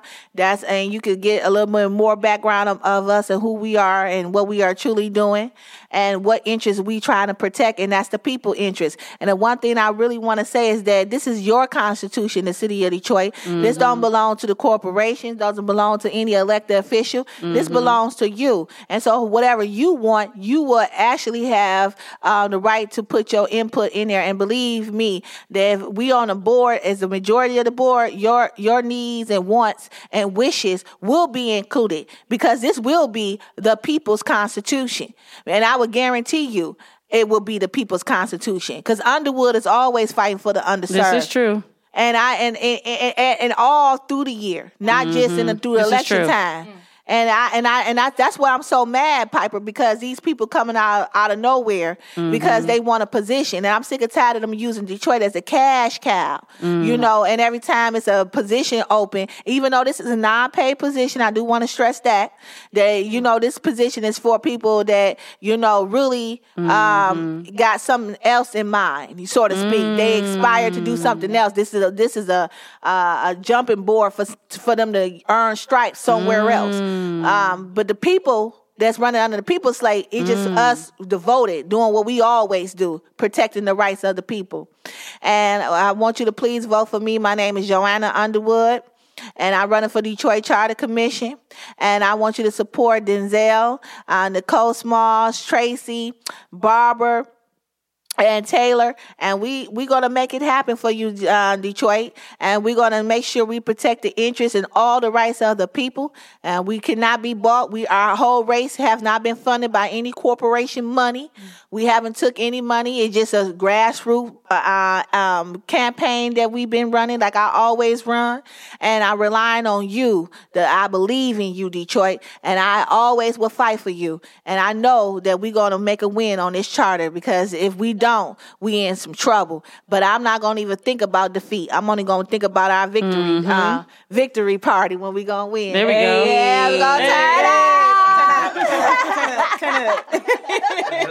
That's what's up. I love it. You got Your passion anything? is so inspiring, man. Right? Not even just passion; it's action. Yeah. Yeah, You got anything, Brittany? I'm good. I like I said, I'm gonna uh, read up on some things because if it's a three year process and once you guys are in, I want to be able to come to the table with some ideas. Please you know do. what I mean? So I can't, I can't, I can't uh, add anything if I don't know what I'm talking about. So I got to look at that charter and uh, come up with some stuff for you guys. And what's your email? Brittany at DetroitisDifferent.com. And my email is piper at detroitisdifferent.com. So I just want to give a couple of thank you, first of all, to Nicole Small for coming through. Um, she was super awesome. I think she opened us up out the gate with a whole bunch of really powerful energy Yes. and information. And um, you know, I want to thank Elise, you know, from Michigan Voice for coming through. I know she had to get back to her little baby. I want to thank you, Denzel, for coming back for here. having me again. Yeah, and I want to thank you, Joanna. Um, you know what I'm saying? Y'all just brought so much powerful energy and information that you know what I'm saying that we need. And so with that, um, I just wanted to transition just a little bit and do a couple of commercials. and um, so I don't know if um, Detroiters know about one of our um, longstanding uh, community, like our beloved community artists, um, Fast Freddy. And Fast Freddy um, was from the scene. He was a dancer, but he's very invested in um, community. You know, very rooted in community. And um, they have um, he's gonna have his seventy second birthday gala and um, it's going to be community awards, and they are awarding community members. That's going to be on Sunday, November the fourth, and it's going to be um, at what is this NJ's, And so this is on 149, oh yeah, 14919 Myers Road in Detroit. And the tickets are only $10. And um, if you want to be a community sponsor, they still have sponsorships for um, for $100. And so the community chair or the event chair is um, Isaac Robinson. And let me see where the information is on here. Oh my lord, I'm 46. I probably need glasses. But uh but um let me see the number here is uh 313 485 4719 and um you can go to the website. Oh my lord, why they make this so tiny? Oh my god, I think I can see. What does this say? This says Michigan. What does this say, Denzel? You're younger than me. Trying to- Oh, um, The email. Yep. The uh, email is Michigan Democratic Future at gmail.com. Okay. Yeah. Oh. Yeah, So I that's was Michigan- nominated for one of those awards. You so- nominated? Yeah, for Fast Freddy Award. Yeah. So I'm nominated too. Yeah. So um, I got so some. cool. Yeah, they they picked the right people, right? Yeah, yeah. I'm so we got some tickets here. Um, so cool. yeah, we got some tickets, and I think I can maybe give these tickets away if people email us. Um, but if you don't email us, I'm gonna be selling them for uh, for ten dollars each. But um, yeah, so that's that's really awesome. So okay, so you're gonna go? Yeah, I'm gonna be there. Okay. Yeah. This is quite an honor. You know Yeah. Mm. what I'm saying? Like, um, they it it it Fast Freddy for me, like I said, I'm 46. Mm-hmm. So I grew up on the scene. You know what I'm saying? And the new dance show, like through the, you know, 80s, and that Mm. was our culture. You know what I'm saying? And so um WGPR, black owned radio station, we have Ch- channel 62, you know what I'm saying? Black owned TV station. And this is the type of stuff you're talking about. Mm. You know what I'm saying? Like where we where we had our own outlets and and our community that was right. Our community was really really uh our culture and our community was really really present and strong. And for me, Fast Freddy represents what what I would consider a pioneer. You know what I'm saying in in Detroit, you know, um, arts and culture. So th- this is this is going to be awesome. I'm glad you're going to be there too. And then um, the other thing was, um, I just wanted to let you guys uh, remind you again that the music that's on the podcast, um, we have um, women in hip hop that are from Detroit, and um, so the song that's opening us up um, is on our mixtape, our women in hip hop mixtape. We found hip hop is on SoundCloud, and that song is by Princess. And um, Princess Taylor, you know, she lives in 48217, one of the most um, poisonously, you know, uh, the, a neighborhood that's being poisoned uh, by Marathon and other companies. And she's an MC. She wrote this song about being poisoned. It's called You're Killing Me. It's um, really poignant. She talks to um, Governor Snyder and, you know, she talks to Marathon and, you know, you can't help but be touched. You know what I'm saying by by the music and by the lyrics. And this is this is you know when we talk about keeping it real in hip hop, like the, she's keeping it super real. Yeah, shouts out to her. I had to go to Wyandotte last Wednesday, and I thought mm-hmm. about her. Right? You you drive through it, and you are like, how? How is Right. this possible? How is it possible? Yeah, and they still owe the city of Detroit 175 million dollars to Marathon. Wow. And and and they're saying that they create jobs, right? That's what Yeah, that's, that's the why reason they they, owed it. poisoning people, right? Yeah, well, to that's what. the jobs. Yeah, that's what they owed us because them jobs didn't come. Mm-mm. So that's why they still owe Detroit that money. And so, yeah, so she has this Mm. music, right? Mm-hmm. Because this is what we do as people. We got to find a way, like you said, to push through. We Mm. do, you know, arts and culture. And then the second song is um, at the end of the podcast. That's from Boog Brown. She's another amazing MC from Detroit. Um, and her song is called um, Time Ticking. And the reason that I wanted that music on here is because we're running out of time and time is ticking. So, you know what I'm saying? So the, the, the music is very poignant. Um, you know, she's amazing MC, like I said, and she gets the point across. The music is, you know, uh, really, you know, something that makes you think and makes you contemplate, you know, time. So that's the reason I wanted to put that on there. And also to support our music and support our um, women in hip hop in Detroit and support our, you know, our mixtape on SoundCloud. It's a free download our mixtape. Um, our SoundCloud channel is We Found Hip Hop. And um, yeah, so support women in hip hop. So I'm really glad our guests came. I just had to give those two couple of, you know, shout outs and commercials. I'm really honored, you know, that so much brilliance is in the room. These are these are the people that I talk to. These are the people that I learn from. These are the people who um, I'm voting for. and these are, you know what I'm saying? Um, right. So much. yeah. And so um, November 6th, you know, when we were in DC, the white ladies were chanting, November is coming. I was like, wow, that sounds really haunting, but I like that one. Yeah. you know, so that, that that was pretty cool. So I mean, that's pretty much what it is, right? November is coming, and um, you know, y'all know what to do. So you have been listening to the Piper Carter podcast on Detroit is different, and we will see you next week. Remember to like, share, subscribe, and always listen on Stitcher, Google Play, Apple Store, and Spotify. Perception is just it. Left back in the dust, the old us. It's a must, I bust, it's just too true. Blues traveling, baffled in a dark space, waiting on the spark, face forward, face down. I can't drown, rock a crown full of crystal, got a pound and a pistol. Got down just to get up, get up and see it through. Been a quitter, had to tick up on my next move. Bless you, baby, oh shoot. Control cruise, bag lady, drop two. Few feelings had my eyes welling, yelling, nigga, make it chew. Bake a few, had to step up on a steady groove. Testimonial, I'm only on my own views. I'm only on my own views. Check who, chest moves, baby, bless you. Got a feeling if I wear it, you could see it too. Unbelievable, we unaccountable. Insurmountable two cents. The doubt in what you spit, for me, it just ain't meant to be. Got blessings in my pedigree. You don't get it, then just let it be. It's relativity. I'm boxing with the best of me. The rest of me is just a dream. This little light beam. So when you see me, let it ride. So when you see me, let it ride. Time ticking, it's ticking, ticking, it's ticking away. Ticking away, way, sticking away. Don't let it catch you. Slipping, slipping, slipping away, way, slipping away, way. The time change. Time ticking, it's ticking, ticking, it's ticking away. Ticking away, ticking, it's ticking away. Don't let it ticking away. Don't let it catch you. Slipping, slipping, slipping away, way. Time change.